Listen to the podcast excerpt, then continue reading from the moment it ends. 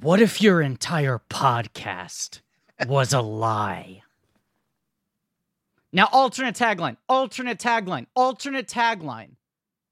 The fight for the podcast will be the fight of his life. That- that- that's that's even worse. They're both the first one's. Yeah, yeah, I guess. What, so. if, what if your entire life was a lie is almost something? It, it, it's half of something, Right. Right. It's you're like okay, and right, like you're, you're like uh huh. The, the- I mean, look, there are like three main posters, right? The first one is black and white headshot of Taylor Lautner. It's literally his headshot. Right, That's and- the- they probably just pulled it from IMDb Pro. Yes, and it just some out of focus like staircase in the background, and says, "What if your entire life was a lie?" Abduction. That's almost something. I feel like if the poster was literally like a wanted poster with that tagline on it, that would work, right? That would sell the idea.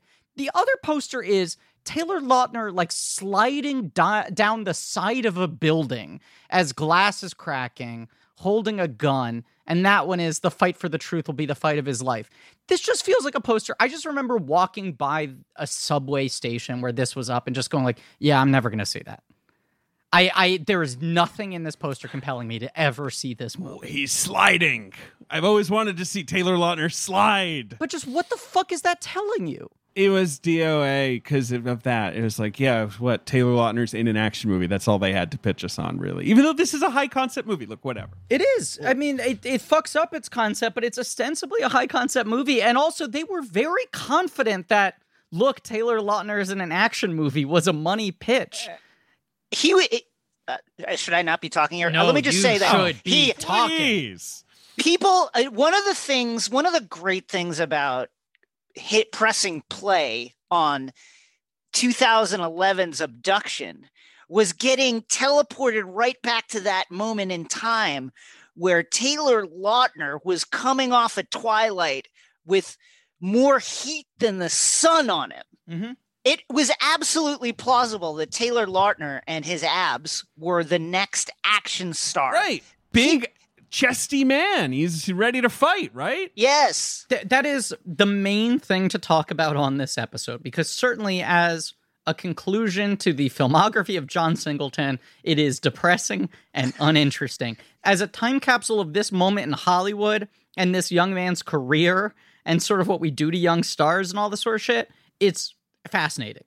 But inherently, just what I watched has to be one of the most aggressively uncompelling movies we have Incredible. ever ever watched for this Yeah, podcast, it's right? one. Your eyes just slide off the Yeah. screen. It's yeah. dog shit. It's dog shit. right. Yeah. Uh, But it's if you come up with that sort of like you come up with the the Matrix, right?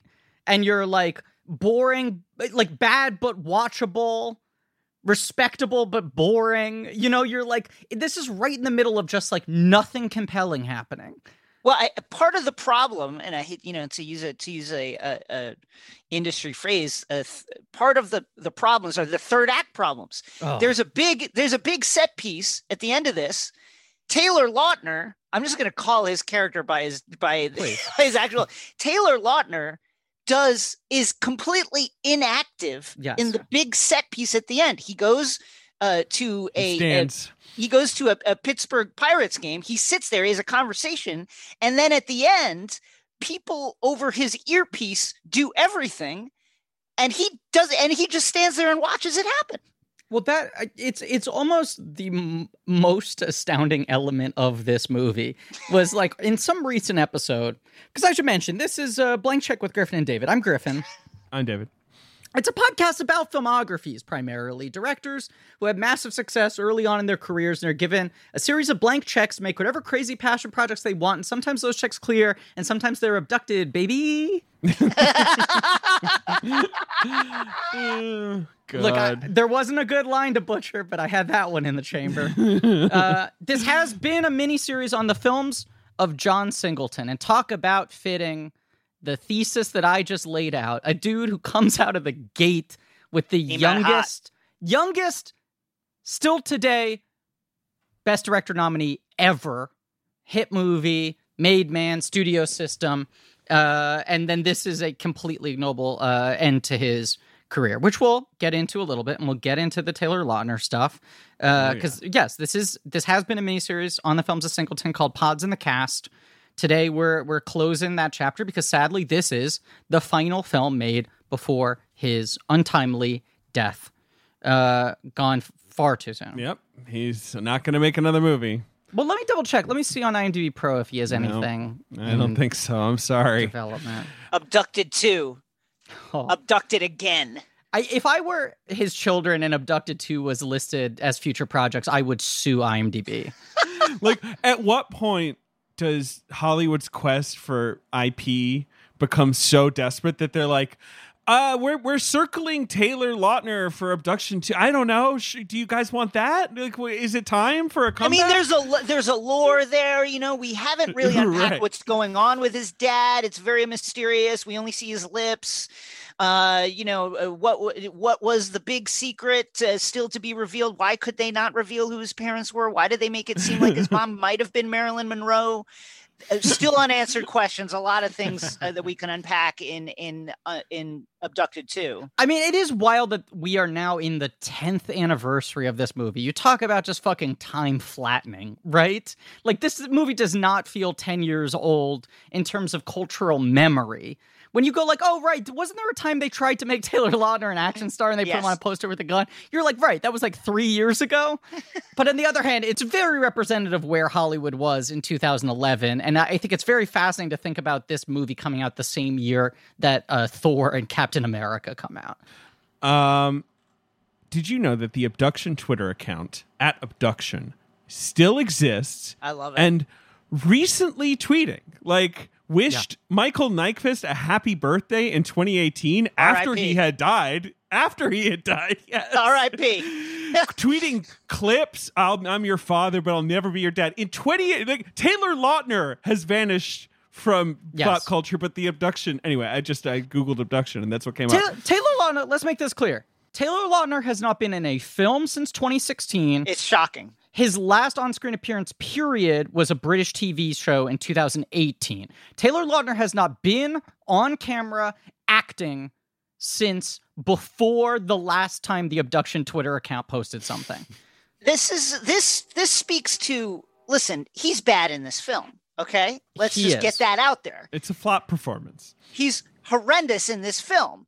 That said, the fact that he has, as you just outlined, has not been in a project in three years now, uh, speaks to some other. Th- there's got to be something else, right? Look, we're going to have to dig into this. We're going to have to theorize. We're very excited that you're here because you're clearly champing at the bit to get into all of this.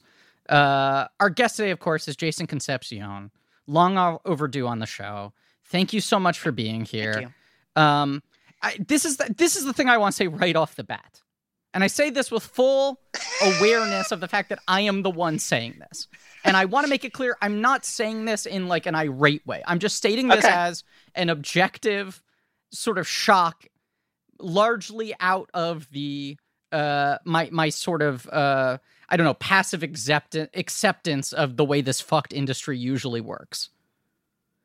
I am so surprised that as a white man, Taylor Lautner was not given a second chance. I'm not saying he should have been. I'm not saying he's he's owed that. And certainly there's a history of just like I feel like usually eh, when an actor is given one chance to be the star of a movie and it bombs and they're never seen from again, it is almost always an actor of color. There is a one strike policy in Hollywood with actors of color in lead roles, and Taylor Lautner sort of like got that treatment. And you have to wonder if it was somewhat by his choice. It's got to be. I mean, according to listen, according to Wikipedia, this movie tripled its initial budget almost. $35 million uh, budget, 90 million box office. That includes international. Right. I, mean, you're stretching, but it's it's maybe wasn't the worst flop in the universe. Probably, yeah, right. Like it broke even or whatever. And, and, it feels right. Like Pittsburgh probably kicked in a couple million yeah. dollars in tech because they're like, if as long as you say the name of the city 40 times, right. like we'll, we'll, we'll, we'll like we'll let you sh- we'll let you shoot at a Pirates game. You right. can absolutely disrupt the game. Whatever you need to do for as long as you need to do it, you can do it. But you think about like how many failed franchise guys get like multiple bites at the apple, you Yes. know? And get like a couple of movies like this at whatever budget level they're being tested for, right? Whether it's a $30 million Lionsgate thriller or like a $200 million CGI spectacle. Anytime a guy is kind of prematurely put front and center in a movie like this. And Lautner arguably it, it made sense to test him at this point, right? Yeah. It, it it would seem that the demand was there, although I think they misidentified what his demand was and who his audience was. But uh, even when those movies flop, those guys usually get a second or third shot. And then those guys usually go like, okay, now I'll do a TV show. Now I'll do like a Sundance indie movie. Right. Yes. You know, they just like kick around for a couple agree. years. This- with with the explosion of streaming platforms and content, you telling me this guy can't be on Vikings or something? Yes. I mean, and look, the Vikings guy is a perfect example. The Vikings guy stars in Warcraft, and that that bombs, and then they're like, I don't know, here are like eight more movies. Yeah, be in this expensive HBO show, right? Right. He's in that Yeah. the robot show. Right, you get to be the dad and lean on Pete. Like, just show up and shit. I am racking my brain for that guy's name right now, and I can't tell you it. Fimmel. I Fimmel, was, Fimmel. Okay, there we go. I was you. I was helping someone prep for a trivia match today by being like, remember Travis Fimmel is the star of Warcraft, and that's the only reason it's in my head. Um, but yes, here here is like Lautner's entire film career. Okay, Okay. He's in something called Shadow Fury as young Kismet in 2001. Then 2005, Adventures of Shark Boy and Lava Girl in 3D, Huge. cheaper by the dozen too. Yeah. Right. Dude. In between those, he's doing a few, like he was on a couple Bernie Mac shows, Sure. right? He did a little TV, but right. Then that's you My know, wife and kids. left and right. Ch- Cheaper, Shark Boy, amazing. Okay, so then that's 2005, those two movies. He's endearing himself to a certain generation of audience goers, right? Then 2008, Twilight, huge step up. 2009, he gets Jack, Twilight New Moon. Now he's a fucking matinee idol, right? Now he's a pinup. 2010, Valentine's Day. Now he is at least, in terms of press, dating Taylor Swift. Yeah. That's part of his fucking identity. He's in that. They're a couple. They're getting papped out in the street. Eclipse comes out that same year. He's fucking killing it, right? Then the following year, 2011, Abduction, Twilight Breaking Dawn Part 1. The following year after that, 2012, Twilight Saga Breaking Dawn Part 2. 2013, Frat Boy Andy and Grown Ups 2, uncredited.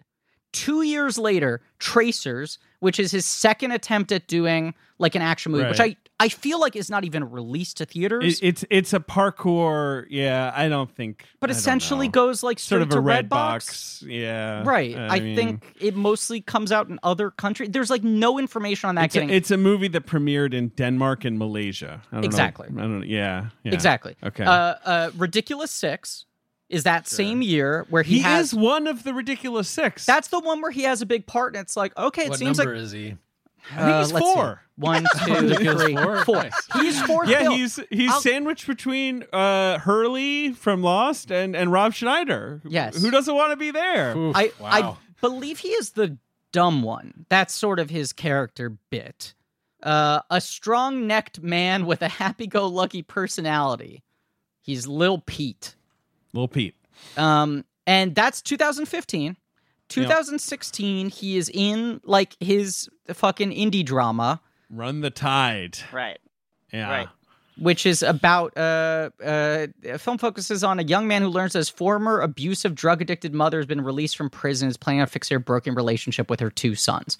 And that is his final film performance. That is five years ago now. And the main thing he has done since then is uh, he did two seasons of a British TV show called Cuckoo. Yep. one in 2014, one in 2018, because British TV takes its time. And he did one season of Scream Queens in 2016. Yep. That's it. Done. Done. That's it. We covered the entirety That's his of whole his career. post Twilight career. Yep.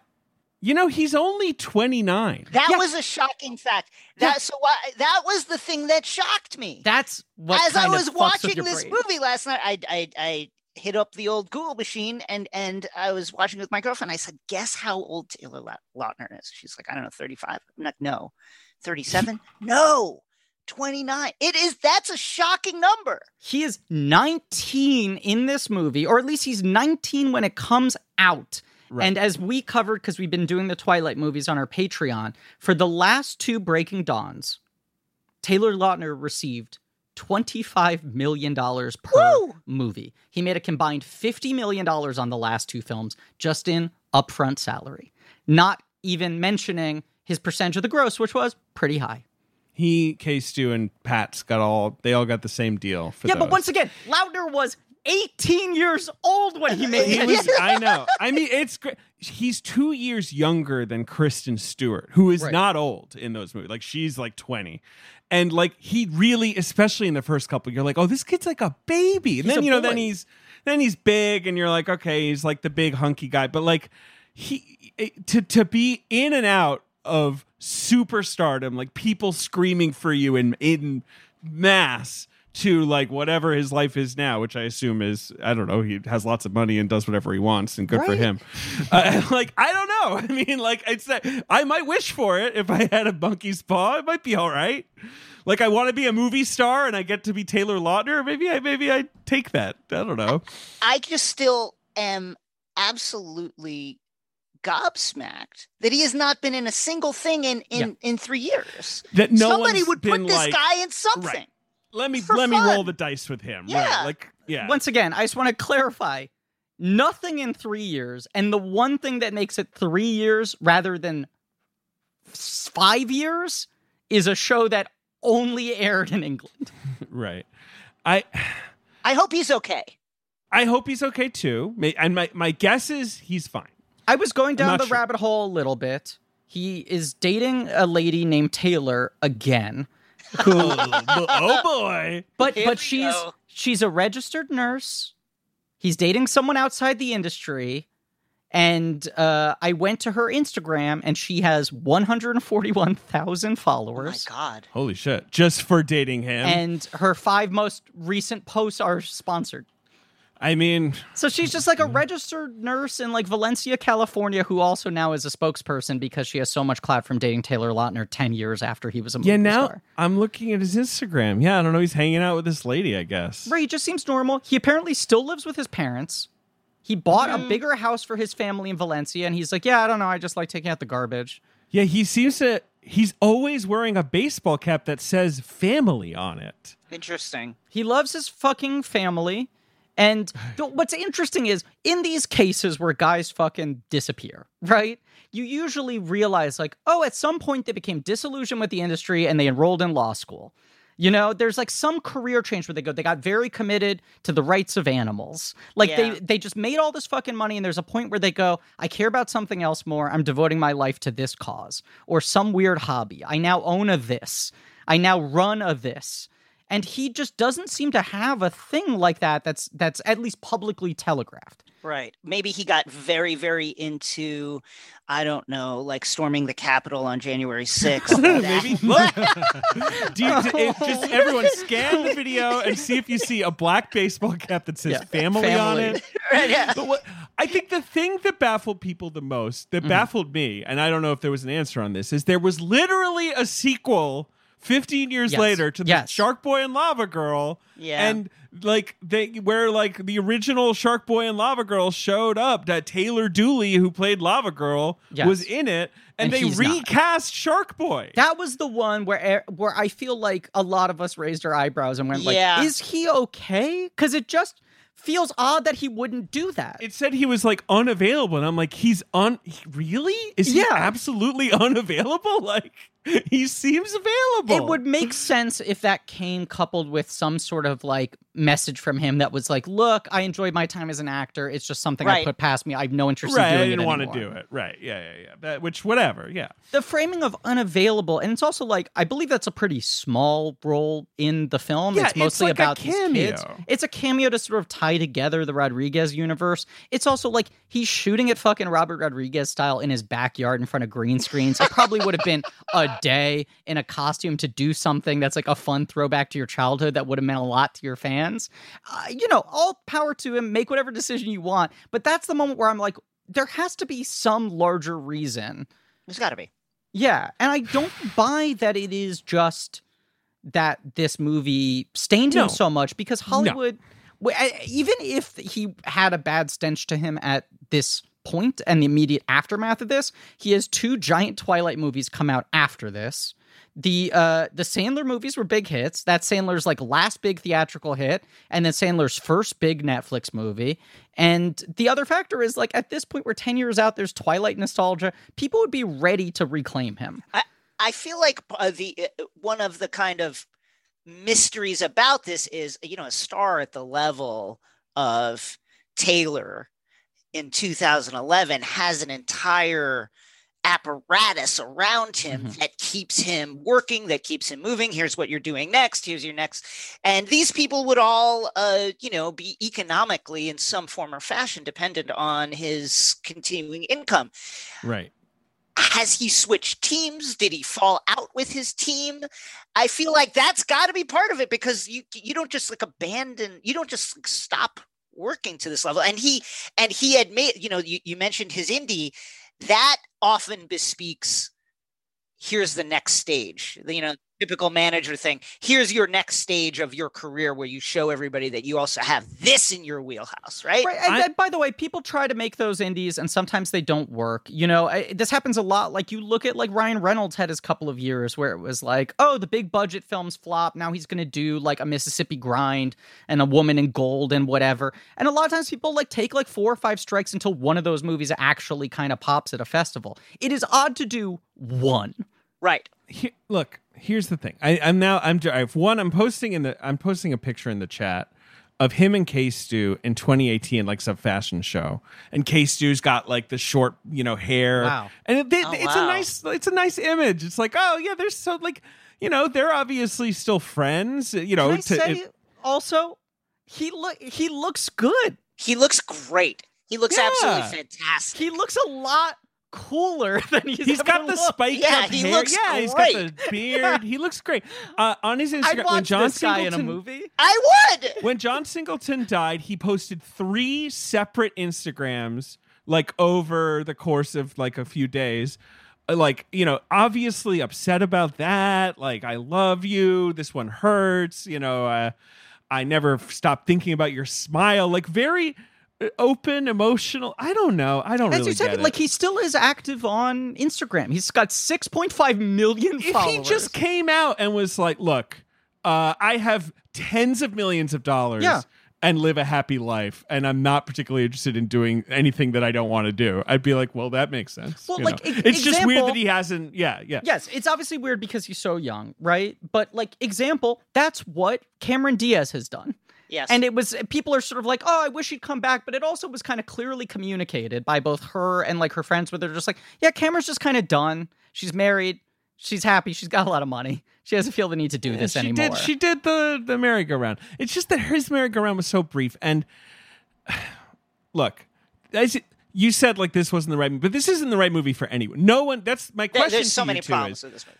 there's no one who makes this movie good, right? It's not like there's a different actor with this script that you're like they would. I mean, they'd be better. They might be more charming. He's not very charming in it, I but mean, let's right, get- like Structurally, let's start here. Mhm. We don't even get into the meat of the oh, this kid was abducted and is uh, who he thinks are his parents or CIA agents until like 20, 25 minutes into the movie. Like Yes. we got to get going.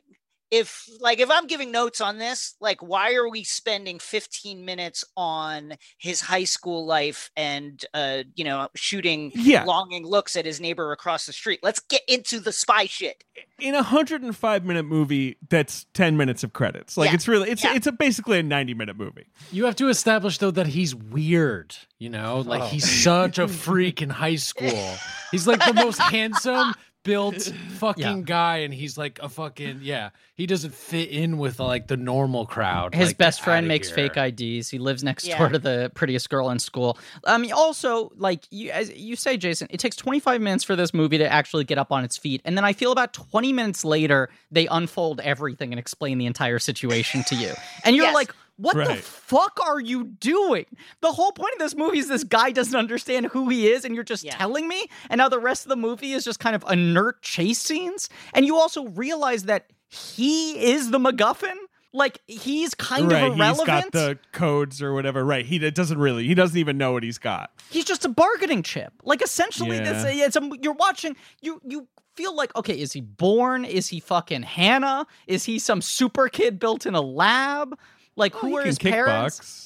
Yeah, but it's like he can kickbox because his dad trained him because he thought someday some people are going to chase you. He's not like a super soldier, and it just turns out like yeah, we had to like bring you over to a different house because they thought your parents were going to get attacked because they were trying to expose some people. my second note on on on this this film uh, just in terms of structure uh let's can we make our hero more active he doesn't he f- he discovers that he isn't who he thinks he is completely by accident. It's this weird coincidence where he and his crush from across the street go on uh, just ra- what a weird thing to do. Let's google missing children. Uh, and and that's how they find one of these bait websites uh, where he then discovers that he resembles this missing child. That's a complete coincidence, and it's Yes, just a thing that happens to him. a website that was created just to bait this one kid. Not even just Right. like Right? there's a It's like- larger conspiracy. That that almost makes sense if you're like this movie is about a weird plague of children who were displaced from their Right. families or whatever. Right, and they're casting a net. Like there was like Right. like a, a, a fucking Blackbriar, like uh, you know, Bourne. If you're doing Bourne, right? There was a We're whole pay- program. Yeah, we're paying random Russians in Brighton Beach, Brooklyn, a wage to watch this bait website 24 hours a day. That's the other thing. You have to ask. You have to ask. Has this bait website been up and running for 16 years? This guy in Flatbush is sitting behind a computer waiting for one hit, right? to remotely turn on his webcam. Or did they just launch this website? Is this new? In which case, what else have they been trying to find this fucking kid? The stakes are so high for them. Was this their only strategy? The other thing is, then it's like you're like, oh, they found him, and they're scared because he's actually like a super spy, right? And it's like, Right. well, no, his dad's a super spy, and he like left some data with him. He's just some Right. kid. That's what it is. Just get the dad. Like, do a movie about the dad. Like, I don't. I. It's one of those things where if I walked into a studio today, they wouldn't remember abduction because no one Yes. remembers abduction. And I said, like, here's my pitch: the face on the milk carton. One of my favorite books when I was a kid meets the Bourne Identity. They would be like, "Holy shit! Holy- oh my god! Oh, Ah, shit. Don't leave! Don't leave! Like, you know, like, oh my god! Oh fuck! And then you know what else you say? And you say, and it's that. But this is also a story about family. Oh, Right. and then Oh, the, yeah, and the yeah, yeah. room explodes. I, like if I pitch them most of abduction, like not the bullshit we're yelling about, but like the kid finds out, and then you know, and his dad, and we'll see the dad at the end, but it's just as you know, we can cast someone for Yeah. the sequels. We'll have like a star there. They're like, yeah, yes, yes, we have to do this right now. Like, and i they would not even remember abduction. I would get away with it again, and it would still Yeah. be bad. Yeah, here's the other fascinating thing is uh look, we'll we'll talk about like why Singleton did this movie. But Sure. like on one hand it's depressing where you're like, ah, this is sort of like a paycheck thing. Has a star dimmed that much? You know, even at the time not knowing he was going to die so soon after, Yeah. right? Um this feels like kind of a generic movie. But you look at that premise and you're like there's something there with him because his filmography is so defined by uh, uh, men and their relationship to their fathers or lack Yes. thereof. Yes. Right? Yeah, yeah, definitely. He's so obsessed with the the father figure in a young man's life. And even like you go to this opening where it's like, oh, here's a party, you know, this teenager, his weird relationship with his intense father. You're like, this is shit that Singleton has knocked out of the park, and all Yes. of it's inert. It's it, here's the, another problem. Uh, and this kind of you could put this under our hero is completely inactive for most of this film. It's an action movie. Mhm. Taylor Lautner has one fight scene. Mhm. Really, I mean, he beats a guy up with a golf club in his home, and then the guy says, uh, "There's a bomb in the oven," and then he goes to check that there is indeed a bomb in the oven, and then they uh, jump into the pool. But like Taylor Lautner doesn't actually get to do Taylor Lautner shit. Like he fights the one guy on the train, and that's kind of it. And here's the thing: not only is Taylor Lautner at this point most famous for being jacked, right? Right. Uh, that's the whole thing of like Uh, New Moon comes out. It's fucking huge. Everyone loves him shirtless. And then the deadline story is like Taylor Lautner offered $6 million or was it eight? It was, I think, a million dollars per ab, or it was seven hundred fifty thousand per ab. There was some deadline joke about how much he was worth per ab. Like that was the whole story on him of like his body has driven Hollywood crazy. And I think that first movie was Relativity. Ryan Kavanaugh trying to make Stretch Armstrong with Taylor Lautner. Yes. Stretch Armstrong, a weird 70s toy that was revived in the 90s. I was a fan of, but was never hugely popular as like a mythology, right? Was just, oh, what if you filled a goopy dude with corn syrup and you could stretch him? He just looked like some blonde bodybuilder, right? Yeah, and then every I had one, and then eventually you broke it. It would break. It was weird, and weird stuff leaked out of it. Yes. right. I loved them. I had the stretch limo, I had the fetch Armstrong. I was into it. I was arguably America's biggest Stretch Armstrong fan, and I felt no excitement when they announced that Taylor Lautner was playing Stretch Armstrong. I also just want to mention across the 90s, Disney had the Stretch Armstrong rights for a while. At different points in time, they announced Tim Allen is going to be Stretch Armstrong. It's a family comedy. Then it was Danny DeVito is going to be Stretch Armstrong. We're casting against type. The joke is that he's short. Then it was that sounds good. Jackie Chan is Stretch Armstrong. You're going to see him bend in ways that Jackie's never even bent before. Then at some point, Disney's like, this is fucking nothing. Get out of here, right? and then Relativity like buys it at a yard sale and goes, here's our pitch. What if Stretch Armstrong was hot and young? We're paying him $6 million. Everyone's losing their fucking mind about this. And then off of that deal, he starts getting all these other action movies lined up. Stretch Armstrong never comes out. It goes through so many different directors and writers. I think Nicholas Stoller was supposed to do it at one point. Breck Eisner. Yeah. Yeah, you know. Just never, never seems to make any real progress. But he's like in talks for all these different things. And then Abduction becomes the one right off the runway. Lionsgate's like, we want this. We're going to have this come out before the last two Twilights. They go to Singleton, and we covered this a little bit in Four Brothers. But the year of Four Brothers is the same year as Hustle and Flow, premiering at Sundance. The two movies were shot at the same time. He had pitched Hustle and Flow to Paramount. They passed. Then uh, Hustle and Flow blew up at Sundance, and Paramount makes the biggest Sundance deal up until that point in history for the movie. And the number was juiced because contingent with that deal was uh, Paramount had to produce like three more movies of proteges of Singletons, for which Singleton would get paid a million dollars per movie. Um, and it seemed like he had a first look deal at Paramount to both make his own stuff and to shepherd new young filmmakers. And nothing else came of that ever again. They just fucking sat on him for like five years. And uh, he was really frustrated. Once the deal had expired, he takes pretty much the first thing that's offered to him, which is this movie. I think they sort of go like, this thing's a green light. It's going. We want this fast. You could start filming this in fucking five minutes if you wanted to. Right. Like it's ready to go. And it dinged his career. And then also Paramount sued him and said that he had uh because he I'm sorry, he had sued Paramount for not living up to the contract, and Paramount countersued saying he breached the contract by taking abduction, which he said I only took abduction once the deal was over after you'd sat on me. So this whole movie becomes a headache for fucking everybody. Terrible. But the weird origins of this script are this is written by a dude named uh was it Shawn Christensen. That's right. The, the lead singer of Stellastarr. Exactly. Yep. So he is a Pratt Institute like graphic design visual artist. Then he starts this band on a lark that ends up being a big indie band. Uh, they're touring with big groups, and then right around the time that they end, he decides that he wants to write movies, and he writes several spec scripts, all of which immediately sell for like record amounts of money. What a, what a business. Right? He's like a, a former indie rocker who's now selling million dollar spec scripts. It's the monkey see monkey do thing, right? Like they're just like, oh, they, you, someone bought one of your scripts. Well, we want one of your, We want to be in the Shawn Christensen business. Right. So his first one is uh, Sidney Hall, which he ends up directing 10 years later as. The vanishing of Sidney Hall. Yes, Correct. Yeah, yeah. So that was his thing that was his calling card movie. Uh, then uh, there's some movie called Enter Nowhere, which does end up later getting made with Scott Eastwood and Katherine Waterston. But he's like one of these guys where none of these movies are getting made, but they're getting sold for big money. And then uh, he he writes Abduction on spec, which at the time is just referred to as an Alfred Hitchcock inspired thriller. And a sci-fi movie called The Karma Coalition, which goes for 1.5 Wow. million dollars. And like Ridley Scott's buying one, Warner Brothers is buying one. He's all over the place. And then these movies just kind of sit on a shelf for like six years, right?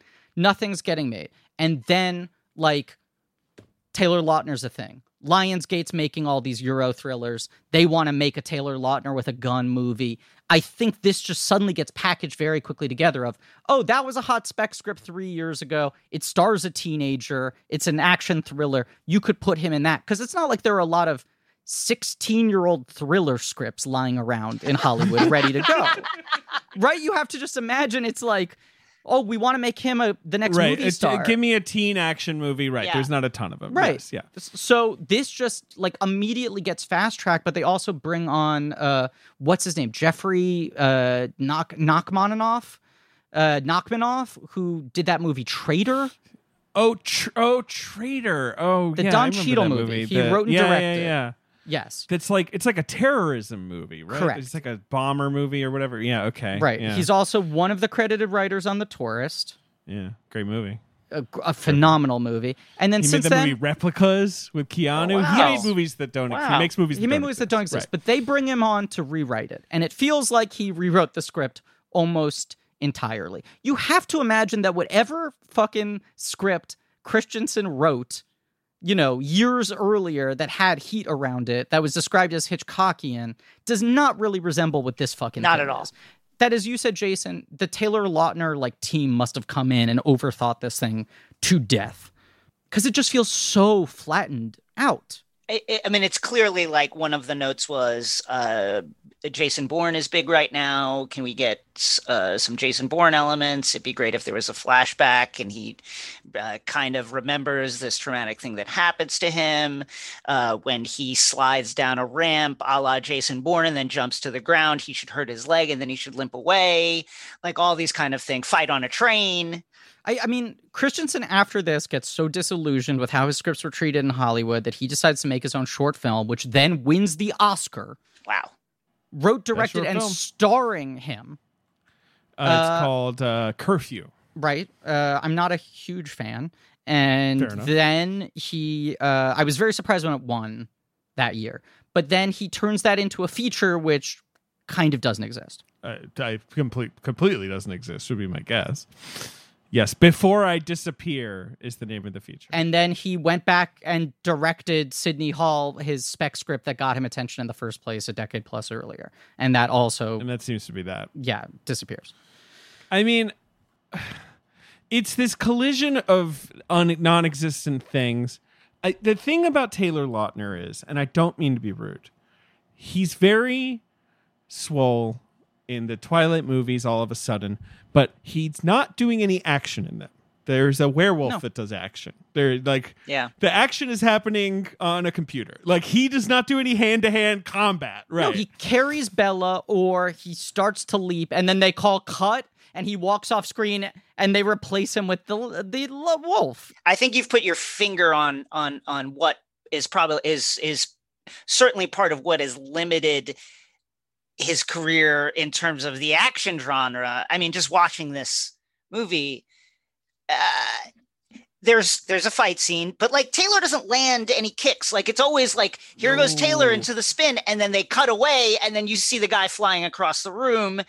Uh, there's a chase scene towards the end, you know, at at the uh, at PNC Park, and that's the only time you kind of get that parkour kind of thing happening, where it's like, where was this the whole movie? I I get the feeling that maybe he's just not good at action, and but he's swole. But Jason, this is what is absurd. And this is the other reason Hollywood got so into the idea of making him an action star. Taylor Lautner, a black belt martial artist from the age of eight. He competed in national championships. The guy can fucking fight. You, You can watch think- videos of him Yeah. as like a kid doing shit. And even this is my background on uh my my Zoom window right now. But when he went on SNL, his fucking opening monologue was him doing jump kicks and shit. Like he can fight. Now there is a difference between right. Yeah, Reality, actual yeah, competitive martial arts and uh, on-screen fighting because on-screen fighting is in many ways closer to dance than it is to martial arts, right? And even the best martial artists on film eh, tend to understand that and understand that there's a dance like element of the choreography and what works well in combat does not necessarily play well on screen and vice versa. But in theory, one of the things they're paying for with this guy is he should be able to do his own stunts. The thing is, it's beyond the action, which is not good. And and like and that, I- it's his entire physicality. He seems incredibly awkward with doing just human motion. Yes. Like Yes. just just I mean I'm gonna rip a friend of the pod Alison Willmore this is uh, she wrote a review of this movie years ago where she she basically she nailed it like this is the first film I've seen where an actor when where, where when an actor goes to put his hand thoughtfully on his chin I'm afraid he might poke himself in the eye. like she's just like, I'm just like, you know, like you're like, I don't think this guy actually knows how to move I'd any like part to- of his body. Go ahead, Jason. I, I'd like to highlight two moments along along those lines. The first is, uh, uh, so Taylor arrives at uh, you know this like uh, like secret safe house, and that's where he picks up the phone and other things, and he's like searching through a rucksack, right? And he's looking Yeah. through it as if he were blind. As think of the way a blind person would look through something without looking down it, without opening it and looking down. He's shoved his hand into there as if it's a, crev- a crevice or something. And he's just kind of feeling around and he's staring at the ceiling. Who looks through a backpack that way? You would open it and look inside of it. Then there's another scene finally uh, where uh, you know Lily uh, Lily Collins has is been attacked on the train, and we cut back to uh, to Taylor Lautner, uh, Nathan Harper. Uh, he is in their cabin on the train, sitting in the chair in a. It, I, what is he even doing? He's sitting there like I can't even describe. He's he's kind of leaning back. He's got one arm like on the window, and he's just kind of in weird repose, doing nothing, sitting in a way that no one has ever sat, unless it's like for a Wrangler jeans ad. Like, why are you sitting like that? Th- this movie also has truly, and I know this is a favorite subject of yours, David, but truly one of the least convincing screen kisses I have ever seen. oh, I know. It's awful. And again, I feel like And it's supposed to be a moment of like, I oh, sw- now they're alone, they've been on the run, and now they're just like ripping each Here other's is the heat. off. There's the heat. You ready for this chemistry, folks? It's gonna blow is- you off the screen. They ostensibly dated after this. Really him and uh, really I Yeah. didn't know that. I mean, uh, here's the thing.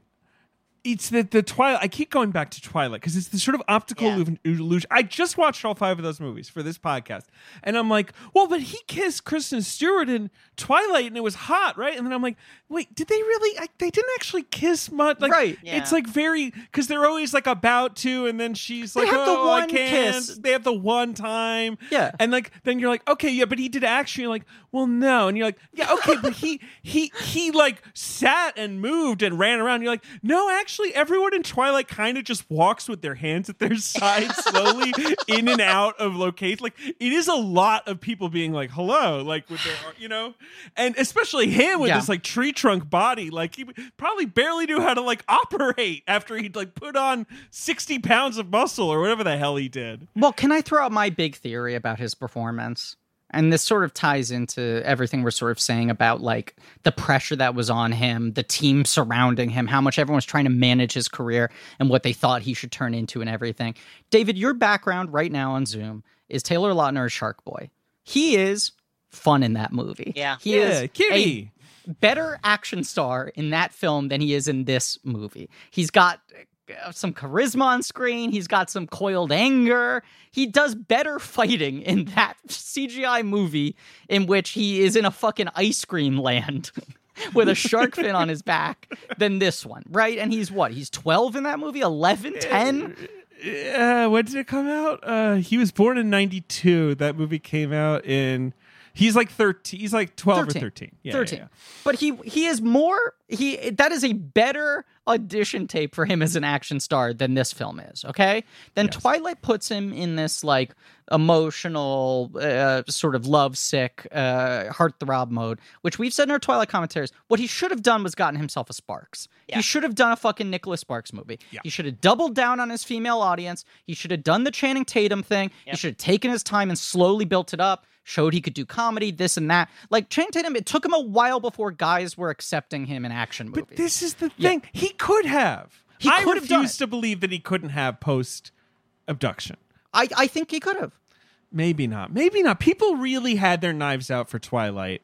And, you know, Stewart and Pattinson, they went to ground. Like they just went to Europe and started making art movies. They were like, "Fuck yeah, yeah, yeah, whatever. I'm not I'm not doing Hollywood for a while." Mm-hmm. So but yeah, you know, there was so much like people really reviled the the Twilight thing uh, unfairly in my opinion by and large. You know, but like so maybe he couldn't. I don't know. I don't know. I don't Well, know. I also just think there was this thing of selling him as an action star before anyone had seen proof of concept. Yeah. And the idea that it was like he had lined up five movies with multi million dollar paydays before one of them had successfully come out, and then all of them fall by the wayside. But I do think there was just this thing of everyone knew they wanted him to be an A-list action star, but no one had identified what his movie star persona was. And so it feels like both he, his internal pressure, and the team around him and everyone was just fucking flattening him out. Yeah. Was just sort of going like, just be like normal, be like John normal guy. Yeah. And and you watch this performance, and it does feel like everything he's doing is so overthought, every motion. Right. Like there's someone in his ear being like normal, normal, Yeah. remember, Yes. normal. And he's like, mm-hmm, yes, yes, no feelings, no thoughts. Right, where you're just like, even to the degree where you're like, this guy should be getting more emotional about these things that he's finding out. His Yeah. parents just died in front of him. In other scenes, you're like, he should be more aggressive. And everything is just kind of like flattened. he, there's no edge at all.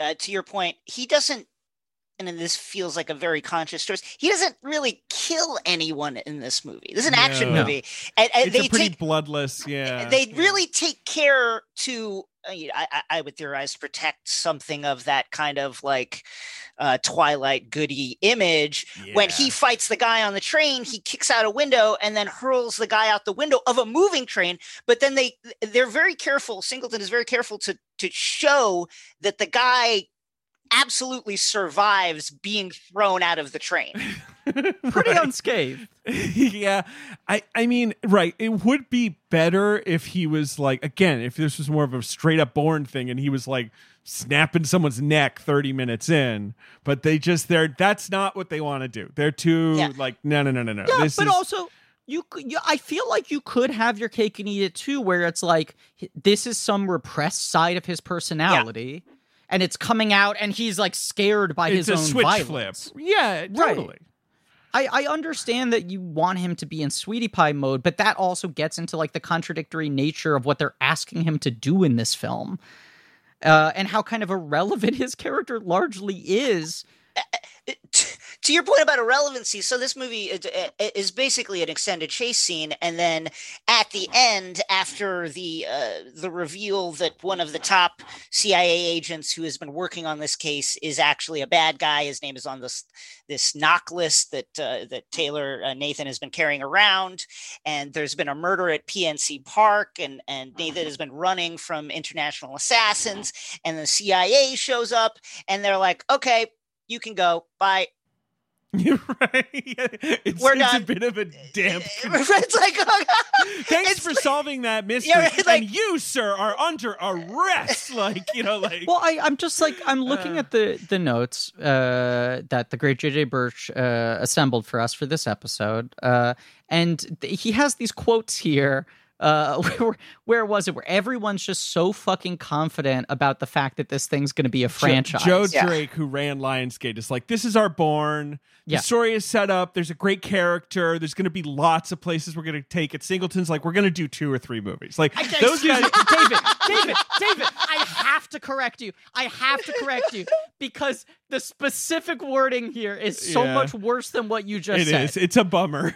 Singleton's verbatim quote is I think we're going to get at least two or three movies out of this.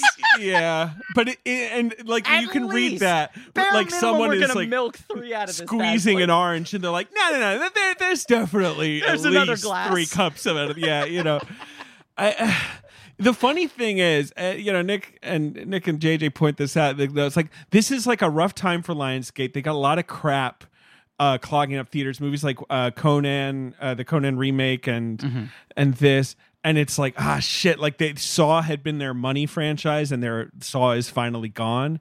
Right, And- Warrior, which is fucking Warrior's a good quietly one of the best American films of the last ten years, but they totally mishandled, bombed, and fucked up its Oscar campaign. and they were so screwed and they were pinning their hopes on this among other things. And then the hunger games comes along like right after and like Yeah. totally turns the studio around.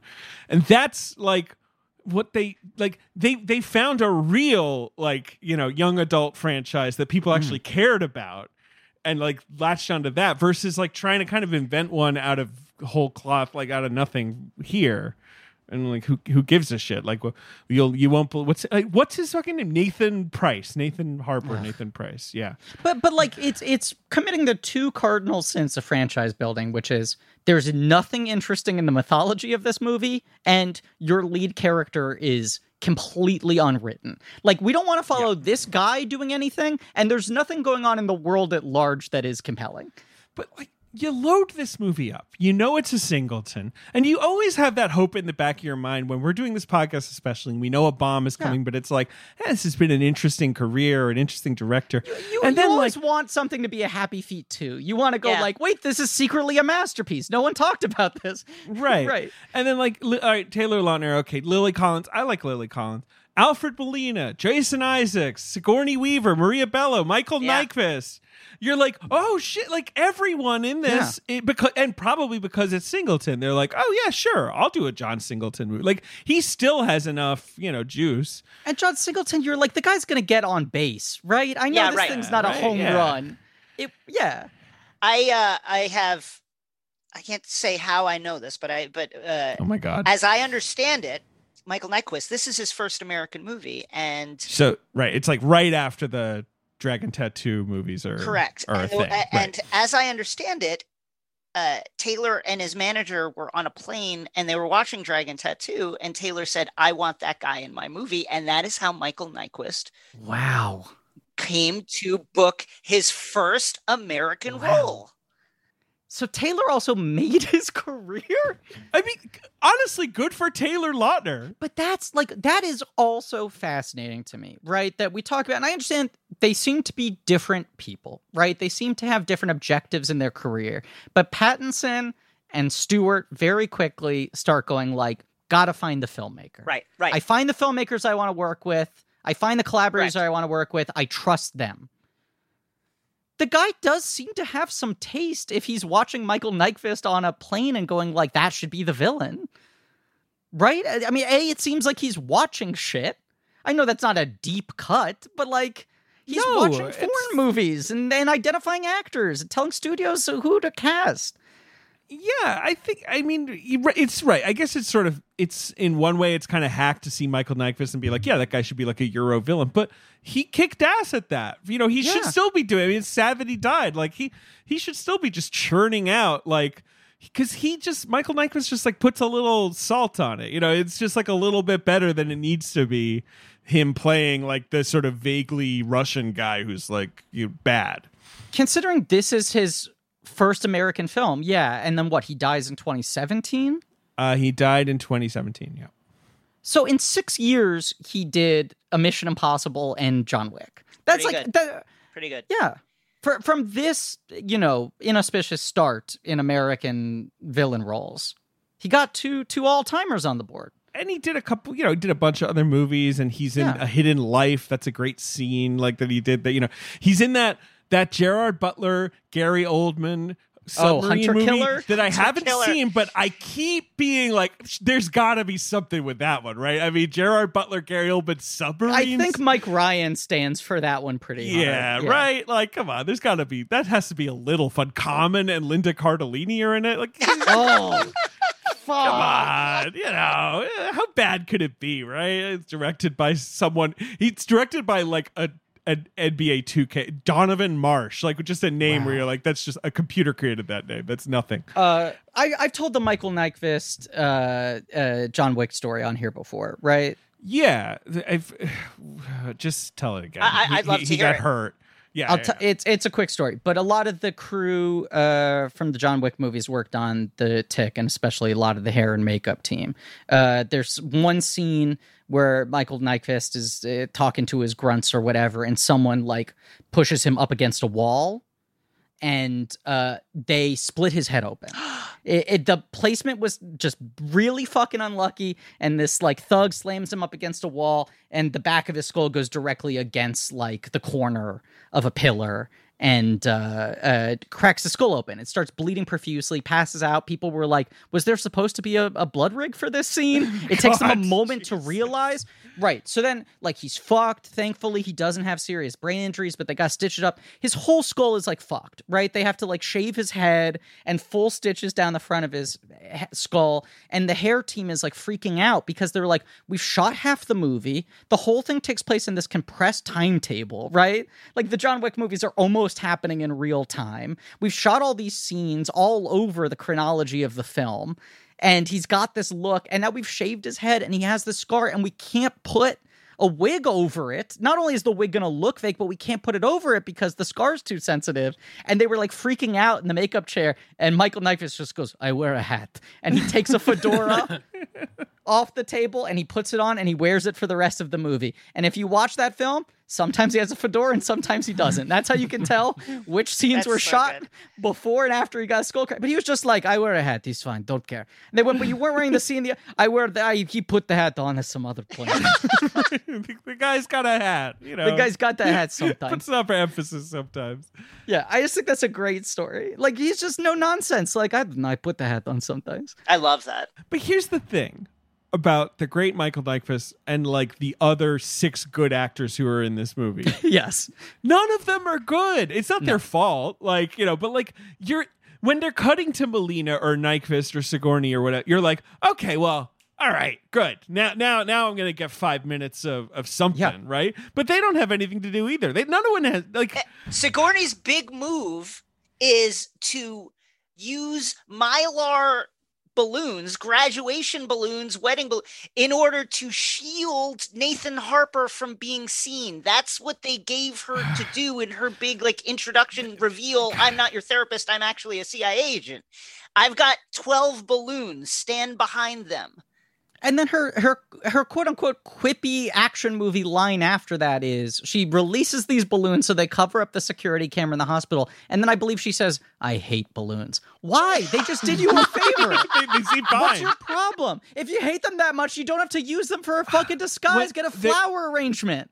there's a scene early her big action scene i get you know is when they're she's driving them and she's Yeah. like forget the girl jump and she's saying like I'm, you know, there's going to be one second. I'm going to, you know, drift this car around a corner over a bridge. There's going to be a mm. ridge that you're going to jump over. And I'm like, okay, okay. And then he jumps onto what just looks like grass, like a, a slight slope, like nothing, you know. I was expecting him to jump like into the air Yes. you know, Yes. maybe do like a roll or something. And like that is abduction. That's the whole movie is just it's kind of like a movie that watched the Bourne Identity and is like, yeah, we're doing that, but then they don't actually know how to do that.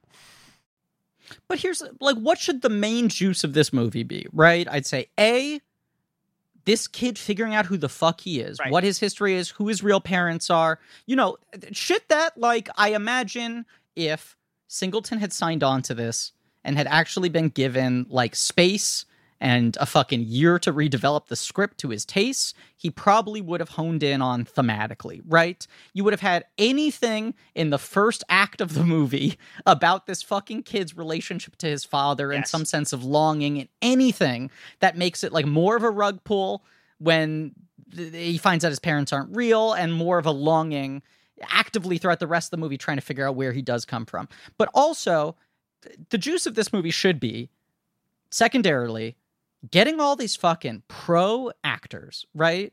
People who just fucking are in the pocket, know how to show up for something like this, and just deliver the goods. Getting tossed around from one to another with all of them saying, No, I'm the one you should trust. Yeah. Like it should be that paranoia of, Who right, who who's telling you the truth? man, Right. there's so Right. many reliable veteran actors here that I don't know who to believe. Right. Right. Molina seems chill, but Right. Sigourney's a legend. Like, what do I do? And I feel like that Sigourney car scene is the only one that comes close to feeling like, hmm. Like I when she's giving her like there are only four of us. Who's the name of the guy on the phone? Huh, that's Alfred Molina. Okay. He was my boss. He might not be anymore. She she just is able to toss that off with enough of a quiet Sigourney confidence that I was like, this is the one time in the movie where I'm actually kind of interested in whether or not I can trust the adult figure in his life. Whereas every time Molina's on screen, I go, I don't know, whatever. I mean, they they blow it off the bat with the reveal. So uh, Kevin and Mara, uh, played by uh, Jason Isaacs and and Maria Bello, have been raising Nathan for 16 years secretly. He is not their son. He comes to realize that he is not their son, and he confronts sort of uh, Mara about it, and uh, she doesn't fight it at all. She's been keeping this secret for 16 years, and she's just like, "Yep, that's true. You're not my. You're not. Uh, you're not our son." What? Like, can we? It's can, so like, bizarre. I'm also not your therapist. Right. Who are you? yeah. But but also it's such a deflation to like try not to just criticize this movie for what I think it should have been instead, right? But let's just say if if there is the movie in which suddenly he realizes he can't trust anybody, Right. that everybody's in on it, and the reveal that comes in the last 10 minutes is actually all these people cared about you a lot. You were not abducted, they were not villainous, these were all friends of your parents. They were in on it together to protect you and protect them, right? That's something. But to very quickly just have Maria Bello go, Yup, you're right. Yes, you are part of a weird conspiracy. I love you very much. I do genuinely love you as a mother. We are friends with your parents. I'm sorry, I'm going to take a bullet really quickly. I'm dead. Just feels like, well, you're not getting the ultimate payoff of his parents were really his parents. They did raise him, they did care for him. It wasn't an act. And you're also not getting the paranoia tension of, oh my God, my parents, who are they? Yes. Did they kidnap me? Do I hate them? Like you, the second the parents become a threat, they're immediately defanged and then killed, and then he's grieving them. It's in five minutes. In Act Yeah. Two, when he uh, refers to them, he calls them Kevin and Mara. He calls them by their name. He's a me- he was raised by these two. Yes. He loved them as his Yeah. parents, and within twenty less than twenty four hours, he's already the. I'm calling these people by their first names. They are not my parents. He drops them.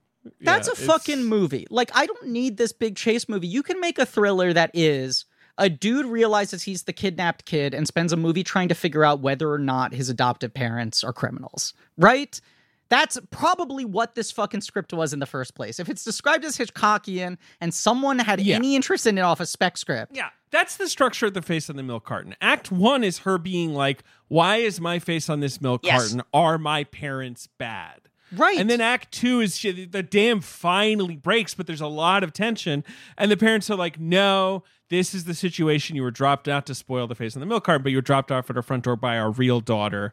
right. but and and she was your mother and then act 3 reveals that's not true either but the parents didn't know it and like it's perfect it, you know it's got two hitchcockian like about turns whereas this is like you're actually the son of a super spy and then the final twist is like and also he had some data like he had a list Right. that's the second twist who cares But also, as you said, it's truly within the span of five minutes that he confronts his It's mom about quick, it. yeah. She owns up to it with radical transparency and emotional honesty, and then gets murdered. You know, it's a movie that does the thing that you're talking about. You're both talking about really well. It- it- uh, for you know, it's not uh, necessarily a good movie, but I think it does it th- this kind of thing pretty well. Is uh, running on empty. You see running on empty? Oh, that's yeah. the kind. That's the kind on of oh, movie. I am not Yeah. who I thought I was. There's this. There's Yeah. this long, long backstory that I had no idea about. I'm just learning about it now. It explains a lot of things. Pieces fall into place over the course of the movie, uh, and it seems like maybe this the original script was something like the River Phoenix uh, vehicle running on Mhm. empty, where he, Mhm. uh, but but apparently not. Apparently they decided to go a different way. It's just all the wrong decisions. I mean, it's also Yeah. just like, even just in terms of, I think, how poorly this movie sets up the central romance, right? of just like uh, okay, so you start cold open at a party. Right. Here's John Singleton. He's done some great fucking teenager party Yeah. scenes, right? Like the whole time I'm watching this, I'm thinking about the fucking Doughboy backyard party Yeah. In Boyz n the Hood and how there's a sense of actual like life and vibrancy there. I feel like he gets the social energy of a party, the dynamics of it feels like there's a density to it. This is just randomly cutting to different background extras, background actors just kind of glibly like giving a thumbs up and holding a red solo cup, right? Like it just feels so non-specific. He's talking to his best friend about fake IDs. Yeah. And then like there's the next door girl that he's always had a crush on. She's got this jerky boyfriend. They get in a fight. Taylor Lautner sort of like gets in his face. He passes out in the front lawn with his shirt off. His dad comes and picks him up embarrassed. Then he gets assigned to a school project with her. She comes over, immediately goes, Hey, check out this cool website It's cool the website's a phishing website. scam just for him. Then when he solves the mystery, he goes over to her because she's the only person he trusts, and then they're off. And the movie like never kind of digs into like the the what should be, I guess, the fucking like Peter Parker, Mary Jane. I'm the sweet boy who's never had the courage to tell you I've had a crush on you this whole time while you've dated a bunch of jerky guys. even even after the, the roller coaster ride starts there's th- that that love that romantic uh, relationship doesn't track within itself i mean so they spend the night after diving out of uh, their th- the therapist's car they spend the night in the woods holding each other Diving is strong. Okay, Jason. okay. They, whatever, Rolling they out. hop out. yeah they hop Yeah. out uh, they spend the night in the woods on a blanket uh, she uh, as she's as they're sleeping spooning together she tells him that he's been crying in his sleep. Then they get on the train uh, you know 20 minutes later in the movie and they get Yep. to the cabin and they're like oh this is weird. This is awkward isn't it? Now we're spending uh, time alone. You guys it, why is it weird? You you slept in the woods spooning each other. Also they've known each other since they were six. Like it's like this movie has it- the energy of their Look. dynamic as if they were she was the new girl at school Yes, and on her first day she got assigned to his lab partner and they're getting to know each other in real time but the movie is actually telling us that they've known each other for fucking 10 plus years and just have never crossed that threshold This is the problem, though. Look, like the uh, uh, Sigourney Weaver when they're in the car says like dump the girl. You don't, you know, you don't need that, right? And then there, that's supposedly there's that's the rift between them a little bit. Is she's like, well, did you know maybe you should have gotten rid of me, like Right. didn't you know like? And the answer to that is like, absolutely, he should have gotten rid of you. You Yes. provide nothing. You're not helpful. Not not in a rude way. It's just like, what are you doing here? You're Yes. in danger. like, just go home. You're not involved in this at all. And and so like, what should be binding them together is electrifying chemistry. Like that should be well, yeah, of course. You should go home for your own safety, but I, think you know, I can't resist you. And instead, it's like, yeah, it's like they, they got told by their biology teacher they have to be together and they're like okay right? You know like they're they're not there's nothing going on between them. No. And she's cute. I love lily collins. Emily in paris. I Well, think about you that fucking scene in the first Raimi Spider-Man movie where he's taking out the garbage and she's walking out of her Good home scene, sure. with her shitty dad yelling at her. And it's like that scene is like what you fucking need in a movie like that to just set up immediately all the history. This is the first time that mary jane is actually kind of seeing peter in a different way Right. that he's sort of starting to show how much he's actually paid attention to her over the years. But it's like simultaneously establishing the history of these two characters, their adjacent lives, this line that's never gotten crossed, and both of them considering the potential for the future. And it's like, that doesn't take long. That's a three minute scene, but this movie doesn't do any of those scenes. Like, the closest thing it does to that is the scene where Jason Isaac trains Taylor Lautner. But it feels like that's the most they invest in setting up any of these relationships. In a movie that's all about who can you trust. You- the scene you're talking about griffin like those are movie stars like i know Yeah. that at the time maybe you wouldn't say like oh you know these guys are are but though you know But that's why that Chris movie is- works because they Yeah, had I mean, it's correctly the identified. Yeah, movie yeah. stars. They made movie stars. Yes. the movie I, I feel like attempts to do that in a really Yeah. ham-handed way when they're at the party uh, you know nathan is at the party and then all of a sudden uh, uh, karen shows up with this completely we never meet him boyfriend who is standing next Yes. to her and she The Flash Thompson. yeah the flash thompson she locks eyes with nathan there's what is i- I, guess they th- were trying to generate electricity in that moment and the boyfriend looks at her like how i can see that you love this person and that's really it that's. That's the only suggestion that lily is unhappy in her life that there's something else that only nathan can can fill for her.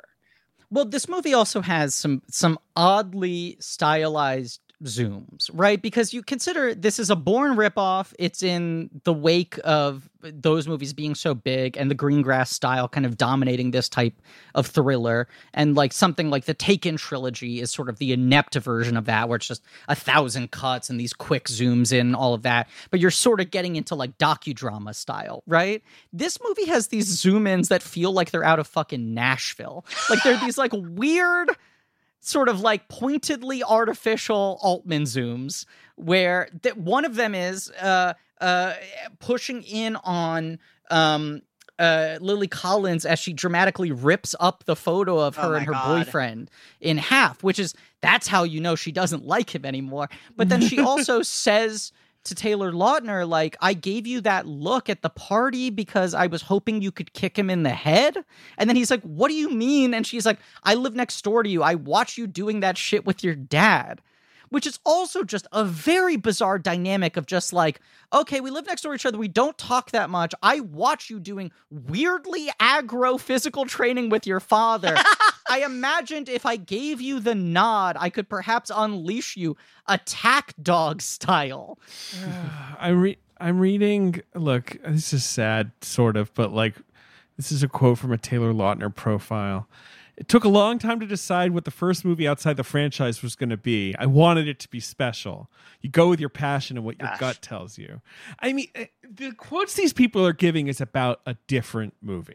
Like Singleton in that piece is like, this is it. This is that first starring role. People don't know what to expect from Taylor. And when they see it, they're going to be like, whoa, I get that you have to sell your movie. There's Yes. no way anyone watched the rough cut of Abduction and was like, he's burning up the screen. Yeah, I can't no, no, believe no, no. this. Like, you know, Yeah. I, you know, I, th- this Denzel Whitaker, Denzel Whitaker plays uh, his his pal, right? His friend. Uh, Right. Probably know him best for playing Forest Whitaker, young Forest Whitaker in Black Panther, despite not being related to Forest Whitaker, despite Yes. having the name Whitaker. Anyway, He but like also, he's by the way, played Forest Whitaker's son in The Great Debaters, a film directed by Denzel Washington. He is related to neither of them. yes. Um, uh, let me explain the pandemonium that Taylor has. He has like three to four hundred fans coming out each and every day, showing up with posters, showing him love. Uh, the cool thing about him is he loves his fans. He's humble about it. Hollywood hasn't gotten to him. That's the type of dude he is. We, we like, you know, he's just like everyone seems to like the guy. Like every everyone is giving these quotes that are basically like he's friendly. He's he's sweet. Like he's not being changed by this insanity or whatever. Like I don't know. Yeah. It's it's it's just sort of it's a it's a bummer that that there's there's absolutely nothing in this movie that I can speak for. Well, he's kind of boring and he's a bad actor. Yeah, I mean, anymore. but it also, I mean, let's let's point out there's also this quote for him where he's talking about like what he wants to do in his career, right? And he's saying like, my dream is to continue to challenge myself in a wide variety of roles and genres. I like having fun with comedy. So like Valentine's Day, Funny or Die SNL. He does a fucking Funny or Die video that's a Field of I Dreams sequel that, around this right. time. He has a little part in Valentine's Day. I remember him being solid Cute. on SNL. Like not great, but like he was trying, he was goofy, he was not protective of his image, and that felt like, oh, he's Yeah. like kind of charming when he's not flattening himself out trying to play a movie star, you know? And I feel like that also, to a certain degree, like the Twilight movies become so posy. I mean, we've talked about how, like, um, Pattinson and Stewart both get really flattened out as those movies go along. And it took them until after the career to sort of get their mojo back. And it feels like he permanently got kind of, maybe just because he was so young and had done so much less work before it, but so caught up in that mode of just like, it's your angles, it's how to do like the right kind of grimace, you know? Like just how to hold your close up. I mean, I it, watching this movie, it feels like his motivation in every scene is be a movie star mm, as opposed right. to any sort of trackable psychology of what this character is going through. And the character is admittedly going through a fucking lot. Going through a lot but reacting to none of it and the script isn't really let I guess the script is letting him. I don't know. My my deep question is if anyone is good in this movie. Like uh, as I as I said before, like you know if there's The good people have nothing to work with. Yeah. And I think Sigourney's the best, and she's got the least to do in a way. Yeah. like if Pattinson is in this movie, and I don't think Pattinson was even the actor. He's become a better actor. You know, like it's not like he was absolutely ready to just sort of coast on charm in 2011. I mean, in the Twilight movies, he looks like he wants to die. right. Remember me, Pattinson is more compelling than Abduction Lautner. Is Kristen Stewart better? Yes. Like, is he better? Yeah. Yes. Does that make the movie good? No. No. I mean, it would be, it would be a shitty D- movie. Dermot Mulroney's lips are in this. Like, it can, you know, they sure are. can we talk about I- the you know choice? What? I recognize them. I Can we talk about the recognize them. choice of just never revealing? Why would you book Dermot Mulroney as. Nathan's so bizarre. father and have shoot his lips only, and then not reveal that he is the father? It's a guy with a distinctive voice and distinctive lips too. I recognized his lip. I so is it the swagger of a movie that's like, baby, this is part one. Like, get Right, I- ready right. for abduction, abduction two, re-abduction. You know, like get ready. Yeah, we have Mulroney in this for a second because he's you know signed for three more. It's like, is it like Alita having Edward Norton at But the but- end? But David, that's the whole point. I would buy that if it was Edward Norton revealed as his father. I know. Like, no disrespect to Dermot Mulroney, who's an actor I like a lot, but he is not someone where the audience is going to go, "Oh shit!" if you I- reveal him. Okay, but I don't want to be rude to Dermot Mulroney, who we are now bagging on, despite we I all like- like, his lips. We I all like- like his. But do you think they were like, let's get a big actor? And they called forty actors who were like, Yeah. what? No. like, Yeah. And then Mulroney was like, sure, yeah, okay. what? It's a day. It's an hour of work. Fine. Like, and maybe I'm in the next one. Okay. Let's also acknowledge that that thing almost never works. Like when Edward Norton shows up at the end of Alita, people go, "Who is that? Like, is that Edward Norton? Am I supposed to know who that character is?" My- you don't really recognize him because he looks weird in it. Another example of this is Cillian Murphy being inexplicably in one scene at the beginning of Tron Legacy. Yeah. And you're Yep. like, okay, so is he supposed to be the villain in the next one? He's overqualified. John, For Johnny this- Depp in Fantastic Beasts is maybe the Of best course. version of You that. just- in- And, and and that's a disaster. They they Yeah. shackled themselves to Right. him. Like Not only that, you have a good guy giving a good performance the whole fucking movie, and then the twist at the end is now here's a shittier version. But I mean, that that the Fantastic Beasts thing is a good call because it's like the confidence that movie has with like Yes. you don't even know Colin Farrell is A, but we've got an A plus lister and it's Johnny Depp, and everyone's like, oh no, God, this is the oh like now we're stuck with him. He has to be in like four more of these. Is it Mikkelsen is doing it now? Correct, The look is so bad. Yeah. The look is so bad. I think we made the joke that it looks like he was given five minutes to rummage around in a costume bin before filming. And he's like, uh, one eye is weird, uh, earring. I mean, the Alita thing is a good one because, like, my wife loves Edward Norton. Like anything, and and, and she, that, that's all she leaves the movie. It was like, why was Edward Norton there? What's he Right. doing? Where is why? Will there be more Edward Norton? Why was there not more Edward Norton? It always just ends up either feeling like a tease or being distracting and confusing. Um, abduction. This is a bad movie. We got guys. We are out of things to talk about with Yeah, it's abduction. a I think, terrible right? Like, yes. Yeah, I'm like, trying is to there think if any literally anything else? Um, uh, you know, I- it's I- about. It's, ter- ahead, it's truly Jason. terrible. I, I just wanted to call out a, f- a few fun things. You know, it's it's Please. it's absolutely it's superfluous now to just bag on plot holes but i but No, i feel that i must uh i love the fact that one of the way that the way that nathan confirms that he is that child is he finds the exact shirt he was wearing on the day he was abducted in Oh. his basement uh the pair the kevin and mara uh, uh, kevin and mara kept it for some reason they didn't destroy Throw it it away. it's got the stain, the same stain that's visible on it. I love that. I love the fact that when he's fighting the assassin on the train, as the guy's got his hands around his throat, Nathan then hears his father's voice. You got to dig deep. You know, you got to come on now. You can do this. And he's calling what he's doing in that moment is calling back to the times that his father would beat his ass in the front yard. Like that's the inspiration he's calling on. Well, and also like not to uh, uh, fucking compare a better version of this movie in a way again, but like Hanna Yeah. spends so much Right. fucking time with Eric Bana in isolation training this girl, right?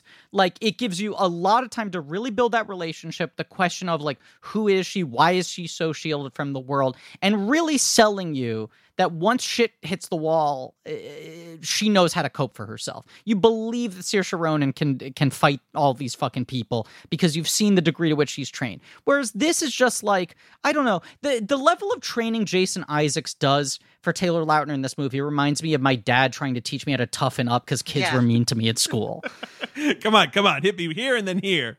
right? Like this was like shit my dad would make me do to be like you should know how to box. And I was just like I don't know. Please let me watch cartoons. casting Isaacs and having him just have that material again speaks to like a Hitchcock movie that's not there, where the, Right. there's 40 minutes of like what's up with my dad. Jason Isaacs has a creepy vibe. Like no offense Yes. to Jason Isaacs, he's good at playing that. Like, do I trust this guy? You know, like he's good at that. And instead, no, forget it. Don't No, tell me that he's worry. actually good and then kill him immediately. and then have a movie left, an hour left. Uh, I mean, yeah, like it's the biggest. This movie would be completely. We would never speak of it had Singleton not made it. Yes. No. Correct. It, it, it's one of the most anonymous movies we've ever covered on this show.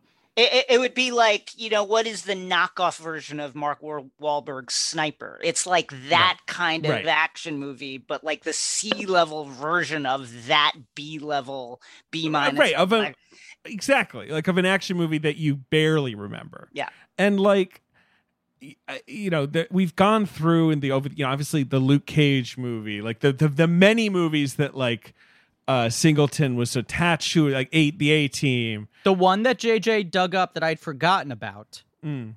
he was at one point supposed to direct Wheelman. Because Oh. The- the Singleton was, game, was right. considering several video game adaptations. He almost did what's the the Snoop Dogg one called?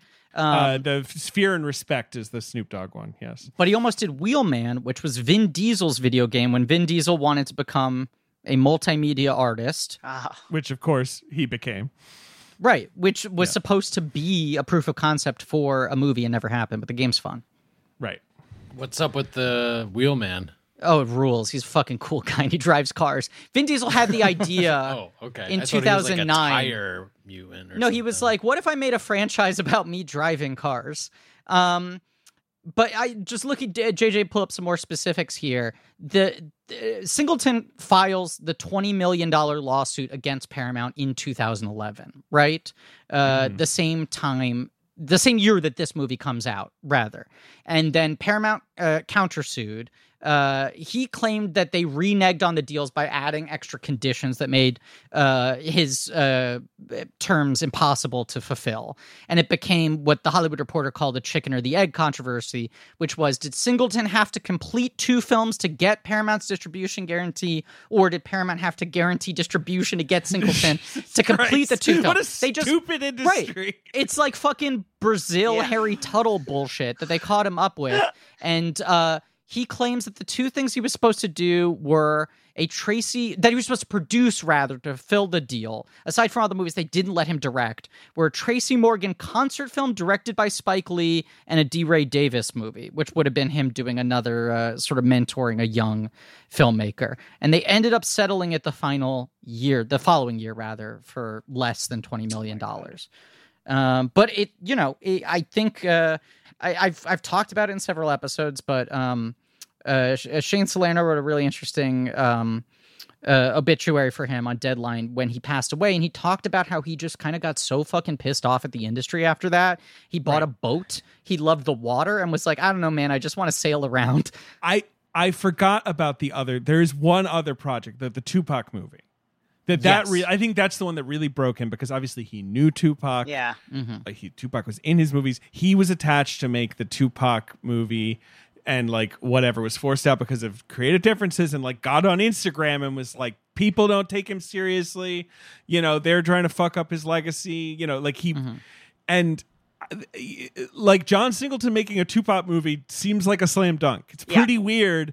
And like, of course, that movie Carl Franklin got signed, and then Benny Boom made that movie that is god awful and still made money because people were Yeah. just like, "There's a Tupac movie. Like, I want to see that." Like, remember when that movie like didn't screen it for critics? They like dumped it in theaters, and it like made like fifty million dollars because people were like, "Cool, like there's a Tupac movie." And like, imagine if Singleton had gotten to do that before he died, at least. I, I'm going to get the numbers wrong here, but I remember being with you getting bagels after recording a podcast episode on like a Friday or a Saturday morning, right? And I pulled up Deadline and I went like, the Tupac movie made $20 million opening day? and you and I were like, is this thing a blockbuster? And then it made like 30 million for the weekend. Right, it, it dropped off fast, but people, you know, showed up for it- yeah, I Yeah. I mean, for for the worst execution of that, right? And then I, after this, he does he does his thirty for thirty episode, which is not much loved, but he does his episode of uh, People versus OJ, which is arguably the best I think of that series. And then that gets him back in the FX fold. He sets up Snowfall, and he was pushed off of Snowfall within the first season. He was fired off of that show before he passed away.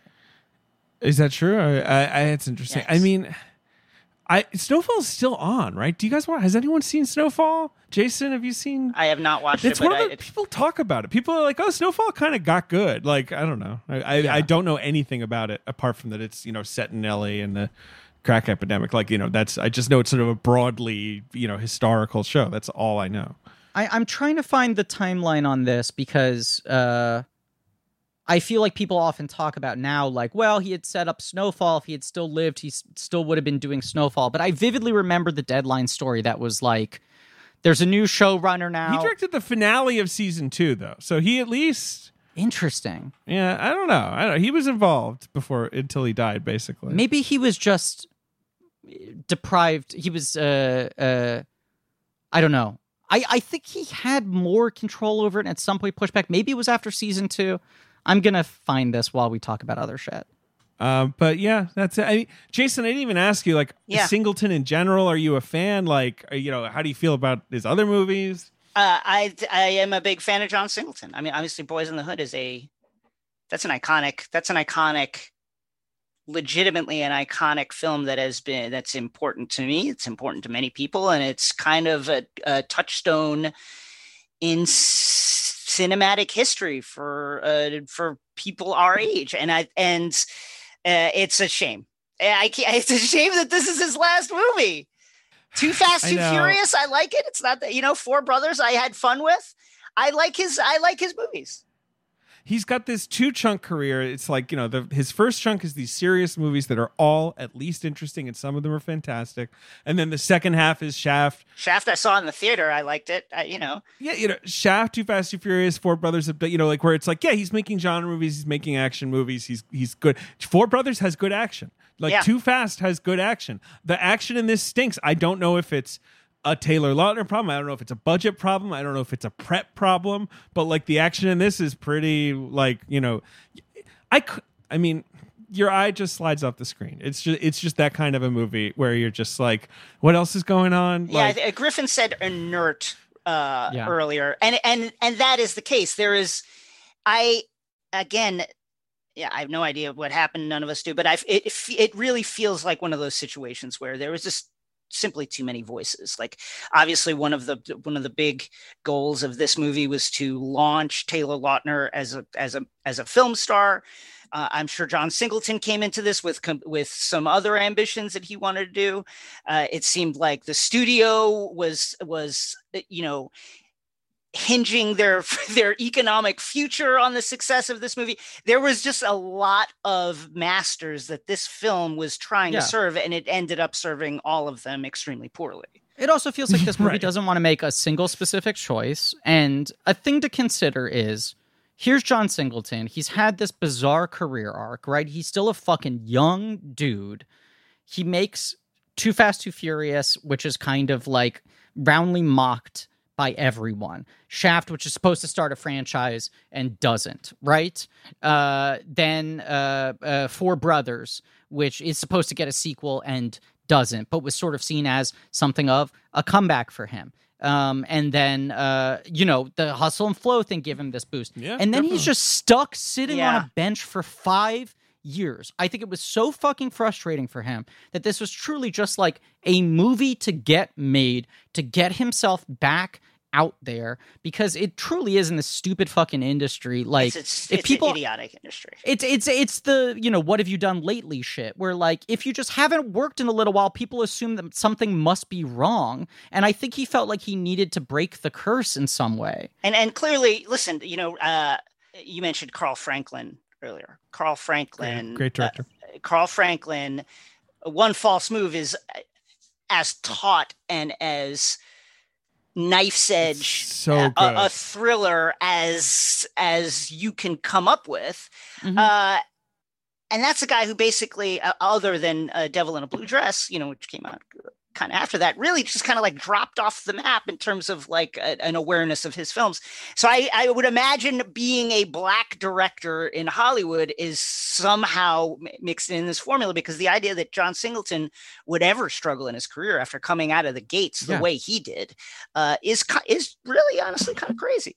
Here, look, here's another thing that must have been infuriating to Singleton. This movie comes out in 2011. It's the same year as Fast Five. Yeah. Right?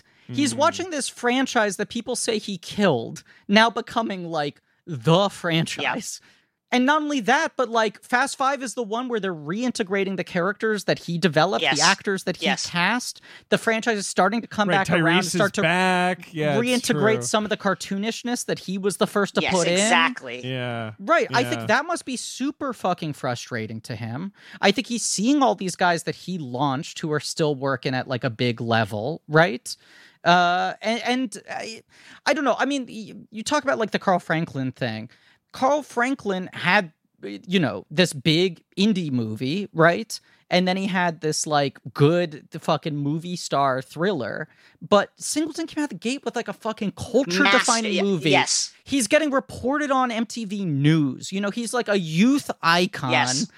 He's box office and he's fucking awards and he's all this shit. He never was going to be able to fly under the radar. And I think to some degree, he probably felt the weight of being John Singleton, everything needing to be a John Singleton movie. And he talked about how he wanted to make junkier movies and thrillers and shit because he didn't want to be boxed in. He wanted to make sci fi movies, he wanted to make comic book movies, he wanted to do all this different sort of shit. And then he got stuck in this uh, fucking rut. I want to correct myself here. The Snowfall thing, which I remembered, is they shot the pilot, which Singleton directed and wrote, and then FX, before picking up the show, demanded reshoots, rewrites, and cast changes, and he was not rewriting or directing the reshoots. So in my mind, I was like, oh, he was pushed off the show, but then he stayed on it. I think he had all controlling power at the beginning and then became one of the people. Billy Magnuson was one of the people he cast at the beginning who was then recast. Dumb. Billy, Billy Magnuson's good. Right. Yeah. Um but yeah, I don't know the the whole the the Singleton thing is odd. I mean, this is a thing. I mean, he's, d- d- if people don't remember, he was 51 years old when he died. He's 40, whatever. He's in his early 40s when he makes this movie. Like Yeah. some people, that would be the first time they get to direct.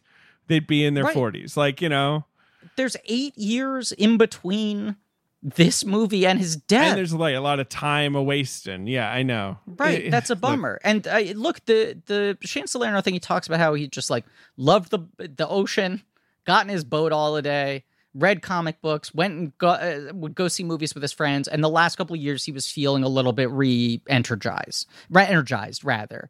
And he was starting to reach out, and we've seen reports of this of shit with like him reaching out to Tyrese and. uh Taraji and saying like maybe it's time for some kind of follow up. You know, he was starting to kind of poke at things Yeah. a little bit. It feels like inevitably there would have been some second win for him. Um, David, Yeah. did you see this thread posted on our Reddit by full credit here, a user named got we gotta go fast 1138, which is a good username. No, or if I did, to, what, what's the threat? The thread is, and this is a really kind of heavy thing to consider, okay? The thread is what every blank check director's last film would have been if they passed at John Singleton's age. So this is to consider in terms of how young he was and the fact that he started so goddamn young that he got this many films made, okay? Here is every director we've covered and how their career would have ended if they died at John Singleton's age. M. Night Shyamalan, old. Wow. Rip. Wow. The Wachowskis, Jupiter Ascending. Sure. Cram- Cameron Crowe, Elizabethtown. Ouch. James Cameron, Aliens of the Deep. Steven Spielberg, Amistad. Nolan, Tenet. Kathryn Bigelow, K19 The Widowmaker. So there's your first example of someone who makes their definitive movie after the age. Yeah. Right. Yeah. Okay. Paul Verhoeven, Robocop.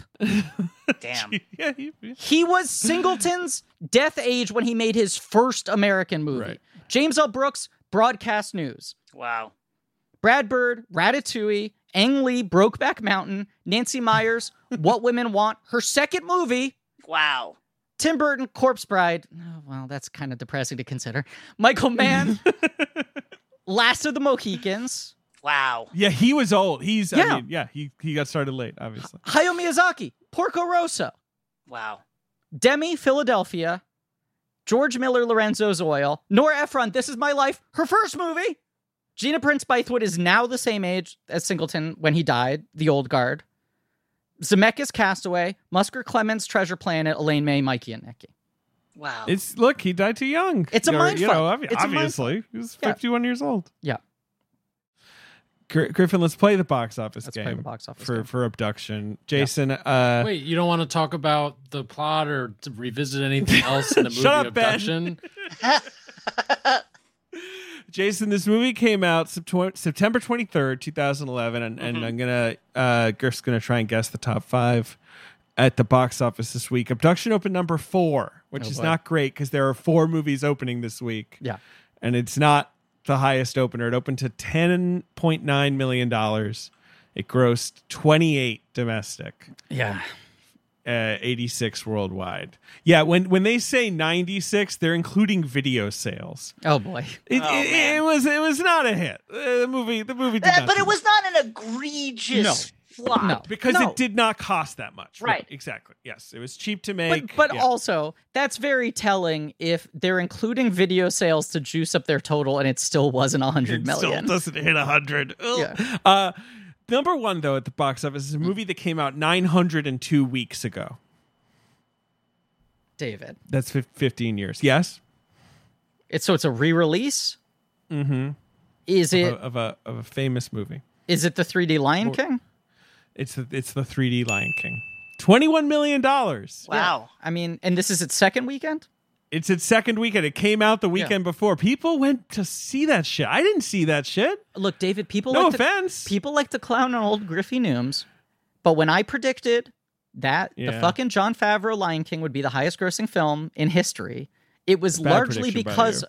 yeah, yeah, I was, but I just want to say the data that was heavily factoring into my Yeah, prediction was this was like a, a bizarrely successful re-release. It made another ninety million dollars. People love the Lion King. They Yeah. love that Lion King. That one's good. and also it like uh, exploded overseas the 3D re-release in a lot of uh, uh, territories where uh, movie going had not been as big. Yeah, but I mean, Griffin, here's the thing: the shitty, awful Lion King remake that looks like shit made 1.6 billion dollars. Yes, right. It did great. Right, so you can say dumb prediction, Griff, but that's how much money that movie fucking you were made. saying it was going to do better than Avatar. Look, I want to remind you that I made that prediction before there was a single image release. I, I know. I My know, prediction only looked foolish All when right. we knew the movie would look like a bowl of farts, and we didn't know that at the time. it was a no guts, no glory prediction.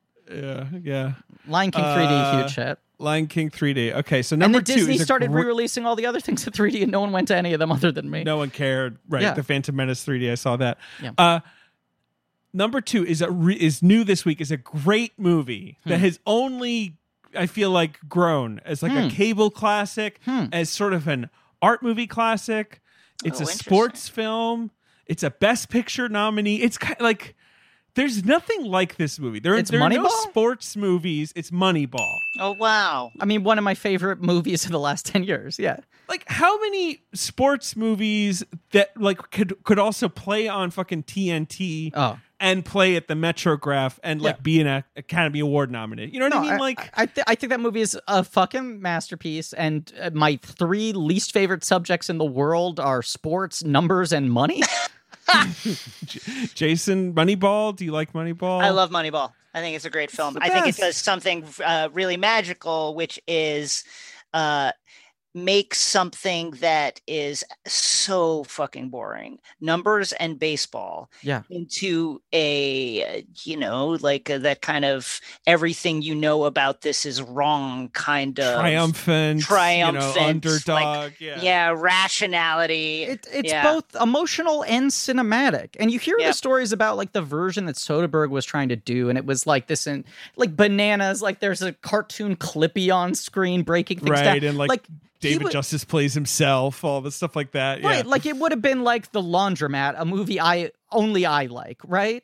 And then somehow fucking Bennett Miller figured out a way to make this thing work as like kind of a, a classic 70s new Hollywood movie. so good. So Moneyball opening big, doing well, Yeah. kicking abduction's ass, Yeah. opening to twenty million dollars. Still, I mean, still Uh, getting whooped a little by Simba, but sure. yes, it's true. Not not knocking off Simba. Number three is uh, an inspirational movie, Hmm. um, animal movie. Also new this week. Also Fuck. kicking abduction's ass. It's a live action animal movie. Mm-hmm. It's not. It's not Dolphin Tale, is it?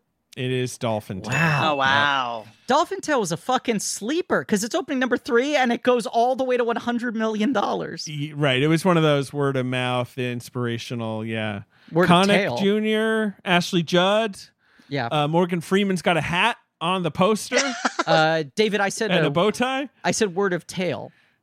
Word of yeah, thank you. Right. So the dolphin doesn't have a tail, right? That's what it's about. Like they give him Right. like they a, have to build a robot tail for the dolphin so he can go back in the water. And the Dolphin Tale 2, he falls in love with a different dolphin, I think. Charles Martin Smith directed those movies. right. Uh, the the the guy from The Untouchables, right? Yeah. Yeah. Right. Yeah. Uh, all right. Number number four is abduction. Number five, also new this week. Whoever decided to open this against abduction, idiotic. Another action movie that no one remembers. Um, Hmm. what can I tell you about this movie? It it stars a multiple Oscar winner. Whoa.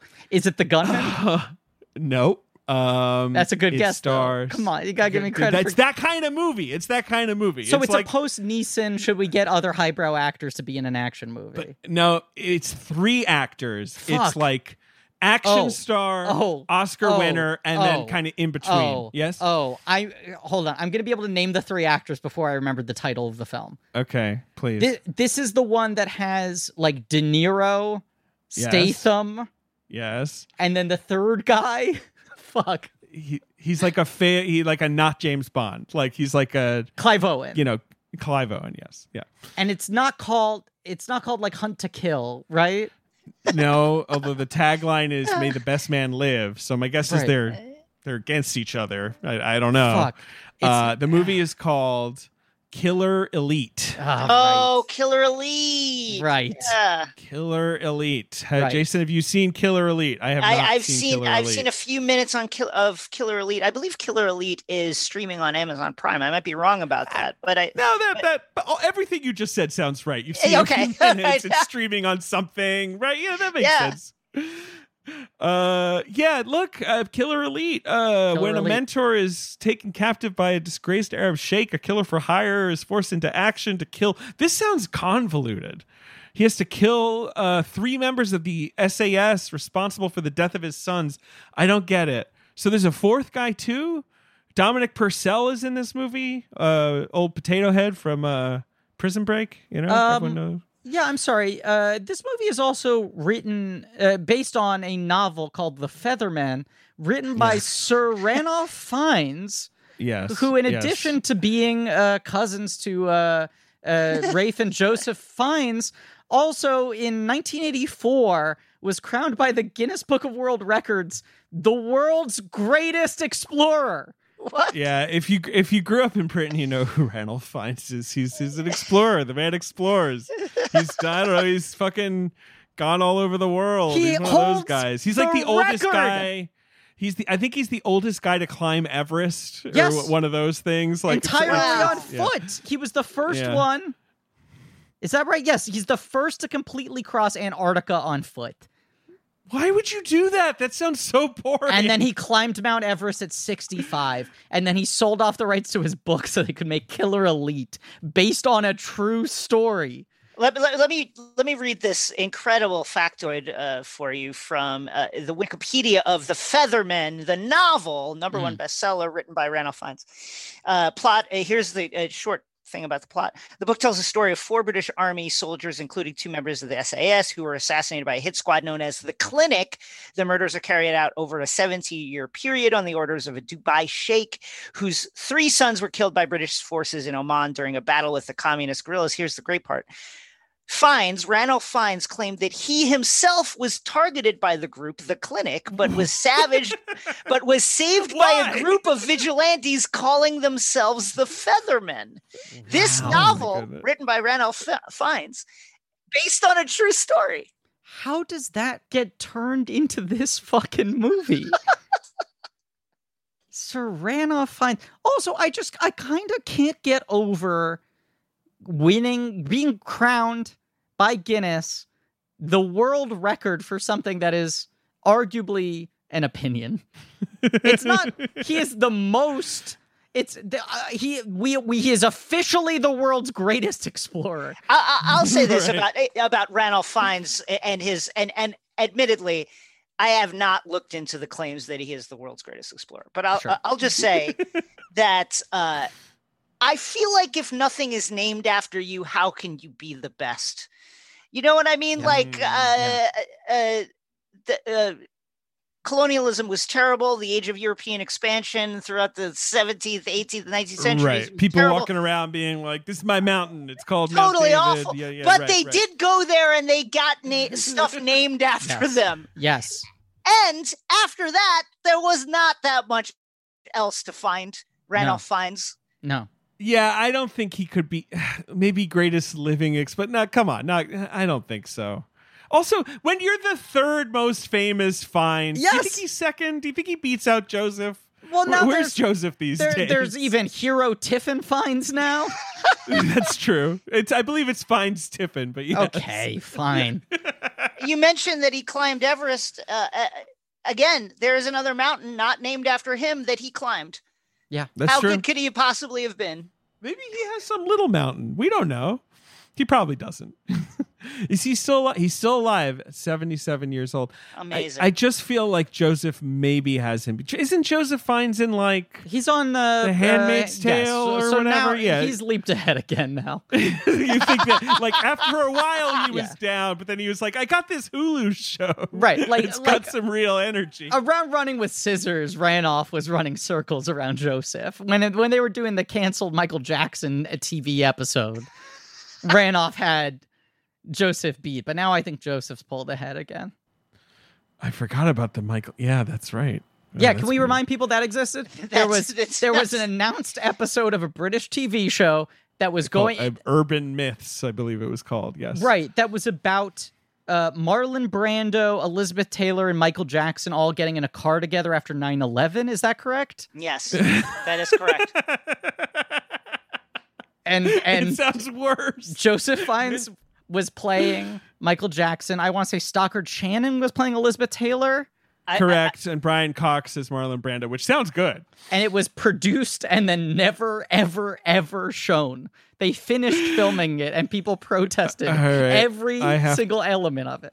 I have to do this now. I have to make it my background. One You have I have to because I forgot that an image leaked out of Joseph Fiennes as late Michael Jackson. Yeah, that's you know, correct. I, I- who could forget when that leaked on the oh internet? Oh, my God. Viral. It's so much worse than I remember it being. It's truly, truly terrible. I mean, when you're gonna look like that, why even be in it? You don't look like Joseph Fiennes anymore. like anyone could look. Like He like looks that. like Pinocchio. It's so bizarre. Ugh. Griff, I think we're done. And the only other thing is, Griff, do you have a singleton ranking? Do you, it's only nine movies, but do you have your singleton list? Oh fuck! I didn't prepare, It's but the I can, end of singleton. I can I can do it off the dome. I did find something uh, that was named after uh, Fiennes. Oh great! Go ahead. yes. I just sent it into the chat. You can take a Okay, look. let me see. Sent it into the chat. Uh, Sir Rena Fiennes on the adventures that Oh! inspired his rum. So there you go. Okay. Oh, so Dude. Randall Fiennes his Great British Rum. That's the is name! What it's called. oh man, and uh, on the rum bottle, it's like him going across the Antarctica. It's a, it's he's all he's all furred up. Uh, this I, I I don't know. It feels like as good a time as any to announce my new product launch. Uh, uh Griffin Newman's Good American Beer. Not great. It's fine. It's fine. It's okay. It's fine. Look, I, God, I'd love to have a liquor. Jason, you should get a liquor. You should I get like a to branded. I'm not. I'm not at that level yet, but I. I- I think it's an aspiration, and it's certainly one that uh, that uh, you know that I think all of us share. Have you considered a vape flavor? sure, at least a vape. Flavor a vape You know, flavor. like I, yeah, that could be fun. I I, I think I, I prefer flour. I think you know I've read several conflicting things about how, how healthy vape fluid is for you. I, I wouldn't want to poison people, but but I, I- I'd be open to it if certainly if the number was was right. Blank, Blank Check could have a, a like a small batch ale. I, you know, Yeah. I just will the, the the the promo shoot you do where you like buy a big like sill, you Yeah. know, like and you're Yeah. like you know like, you know talking to some old guy and he's like, yeah, that's where we put the you know the barley. I, I like, would yeah I also want I want us to have like a fucking Casamigos photo where the three of us are on three motorcycles side by side with sunglasses With and then like, yeah, anyway, handing each other briefcases full of money. Um uh Okay. well what a great talk we've had here. I, I, Jason, thank you so. I mean, we're gonna Thank we're, we're so just much. gonna. It was my it was absolutely my pleasure. Thank you for having me. No, I mean you've been uh, requested as a guest, one of the most, uh, one of the most requested Oh, guests love for this hearing show for for years. And uh, when we settled on doing Singleton and we saw this one, we were like, that feels like a good way to make that episode worth listening to. That was our thought, and you have Juice succeeded on that front. it's a magical movie and listen if if people want to sit uh, and watch a 90 minute movie that is completely unexciting and in, indeed uh, often baffling uh, check it out the taylor lautner vehicle abduction 2011 rip john singleton. Rip. Um, um, rip, uh, rip. Unfortunately, Jason, is there anything you want to plug? uh, listen to Takeline on uh, on crooked media. It comes out Hell every yeah. tuesday. Watch all caps nba on the Takeline youtube channel. That comes out every friday. That's it. Be good to each other out there Well, that's a huge Yeah. plug. Be good to each other, and also if you want to be good to yourself, remember to rate, review, and subscribe. Blank check. yes on all uh, wherever you listen to podcasts. Uh, you can follow us at Blank Check Pod on Instagram and Twitter. Thank you to Marie Bardi for our social media. Thank you to Alex Barron and AJ McKeon for our editing. Lane Montgomery and the Great American Novel for a theme song. Thank you to JJ Birch and Nick Floriano for research. Uh, you can go to blankies.reddit.com for some real nerdy shit and go to our Shopify page for some real nerdy merch and go over to the Blank Check Patreon, patreon.com slash blank check, where we do blank check special features, franchise commentaries, finishing up our hot tay summer with the Twilights. Will we have announced Yep. what's next at this point, or is that still a surprise? Uh, no, no, no, no. We're not. So we're we're in the we're in the middle of the Breaking Dawns right now. I think people will be very, very happy uh, Yes. with that. But the last two, uh, especially the last Breaking Dawn episode, I think is uh, really, really good. Uh, now we should we should throw out because the schedule is going to be a little a little interesting for the next couple of weeks because yeah. uh, John Carpenter, our March Madness winner, will be our mini series for the fall. It's going to be a fucking barn burner. We got great guests lined up, and obviously just Lot a killer, killer selection of movies. wow But those are great but there are a couple new release films coming out in July that we need to cover because of past episodes. And because of that, we need to do two episodes to fill the gap between our new releases. So so we just say everything we're doing right now. Sure. These are our plans. We're doing Okay. another. Well, go ahead. Go ahead. Okay, first up, July 11th.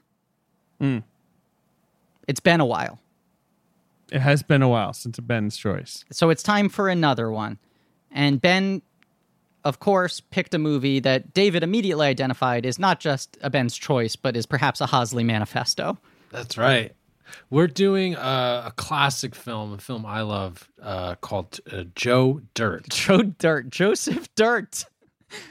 Joseph Dirt. Yes, we love him. And and then on uh, July 18th, uh, a, a long promised episode we're finally getting to. Uh, last summer, Tom Scharpling donated thousands of dollars to charity Good- uh, for good, the good on him. good on him uh, for the fundraisers we did on the George Lucas talk show. And he often would ask for some sort of uh, uh, prize or punishment in exchange for the money he donated, such as making me uh, drop a pastrami sandwich off of my fire escape. But one time, what he asked for was a second reckoning with a film that perhaps we did not investigate thoroughly enough in one episode alone.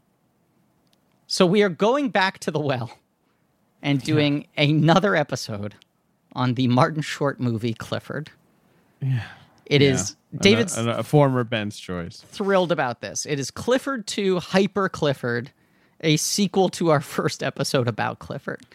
Uh, yeah, so that's next after Joe Dirt. That's right. And then there are two new movies to talk about: Space Jam: A New Legacy, which looks great. Yep, it looks Does, perfect. Doesn't look like there's anything fucked up about that movie. No, absolutely not. The cinema is still alive. The movies are back. Right. Space Jam: A New Legacy. My brother James E. Newman coming back for that one. And then Right. August first, we're talking Shyamalan. We're talking old. Marie Bardi is going to make her first uh, main feed appearance on the show.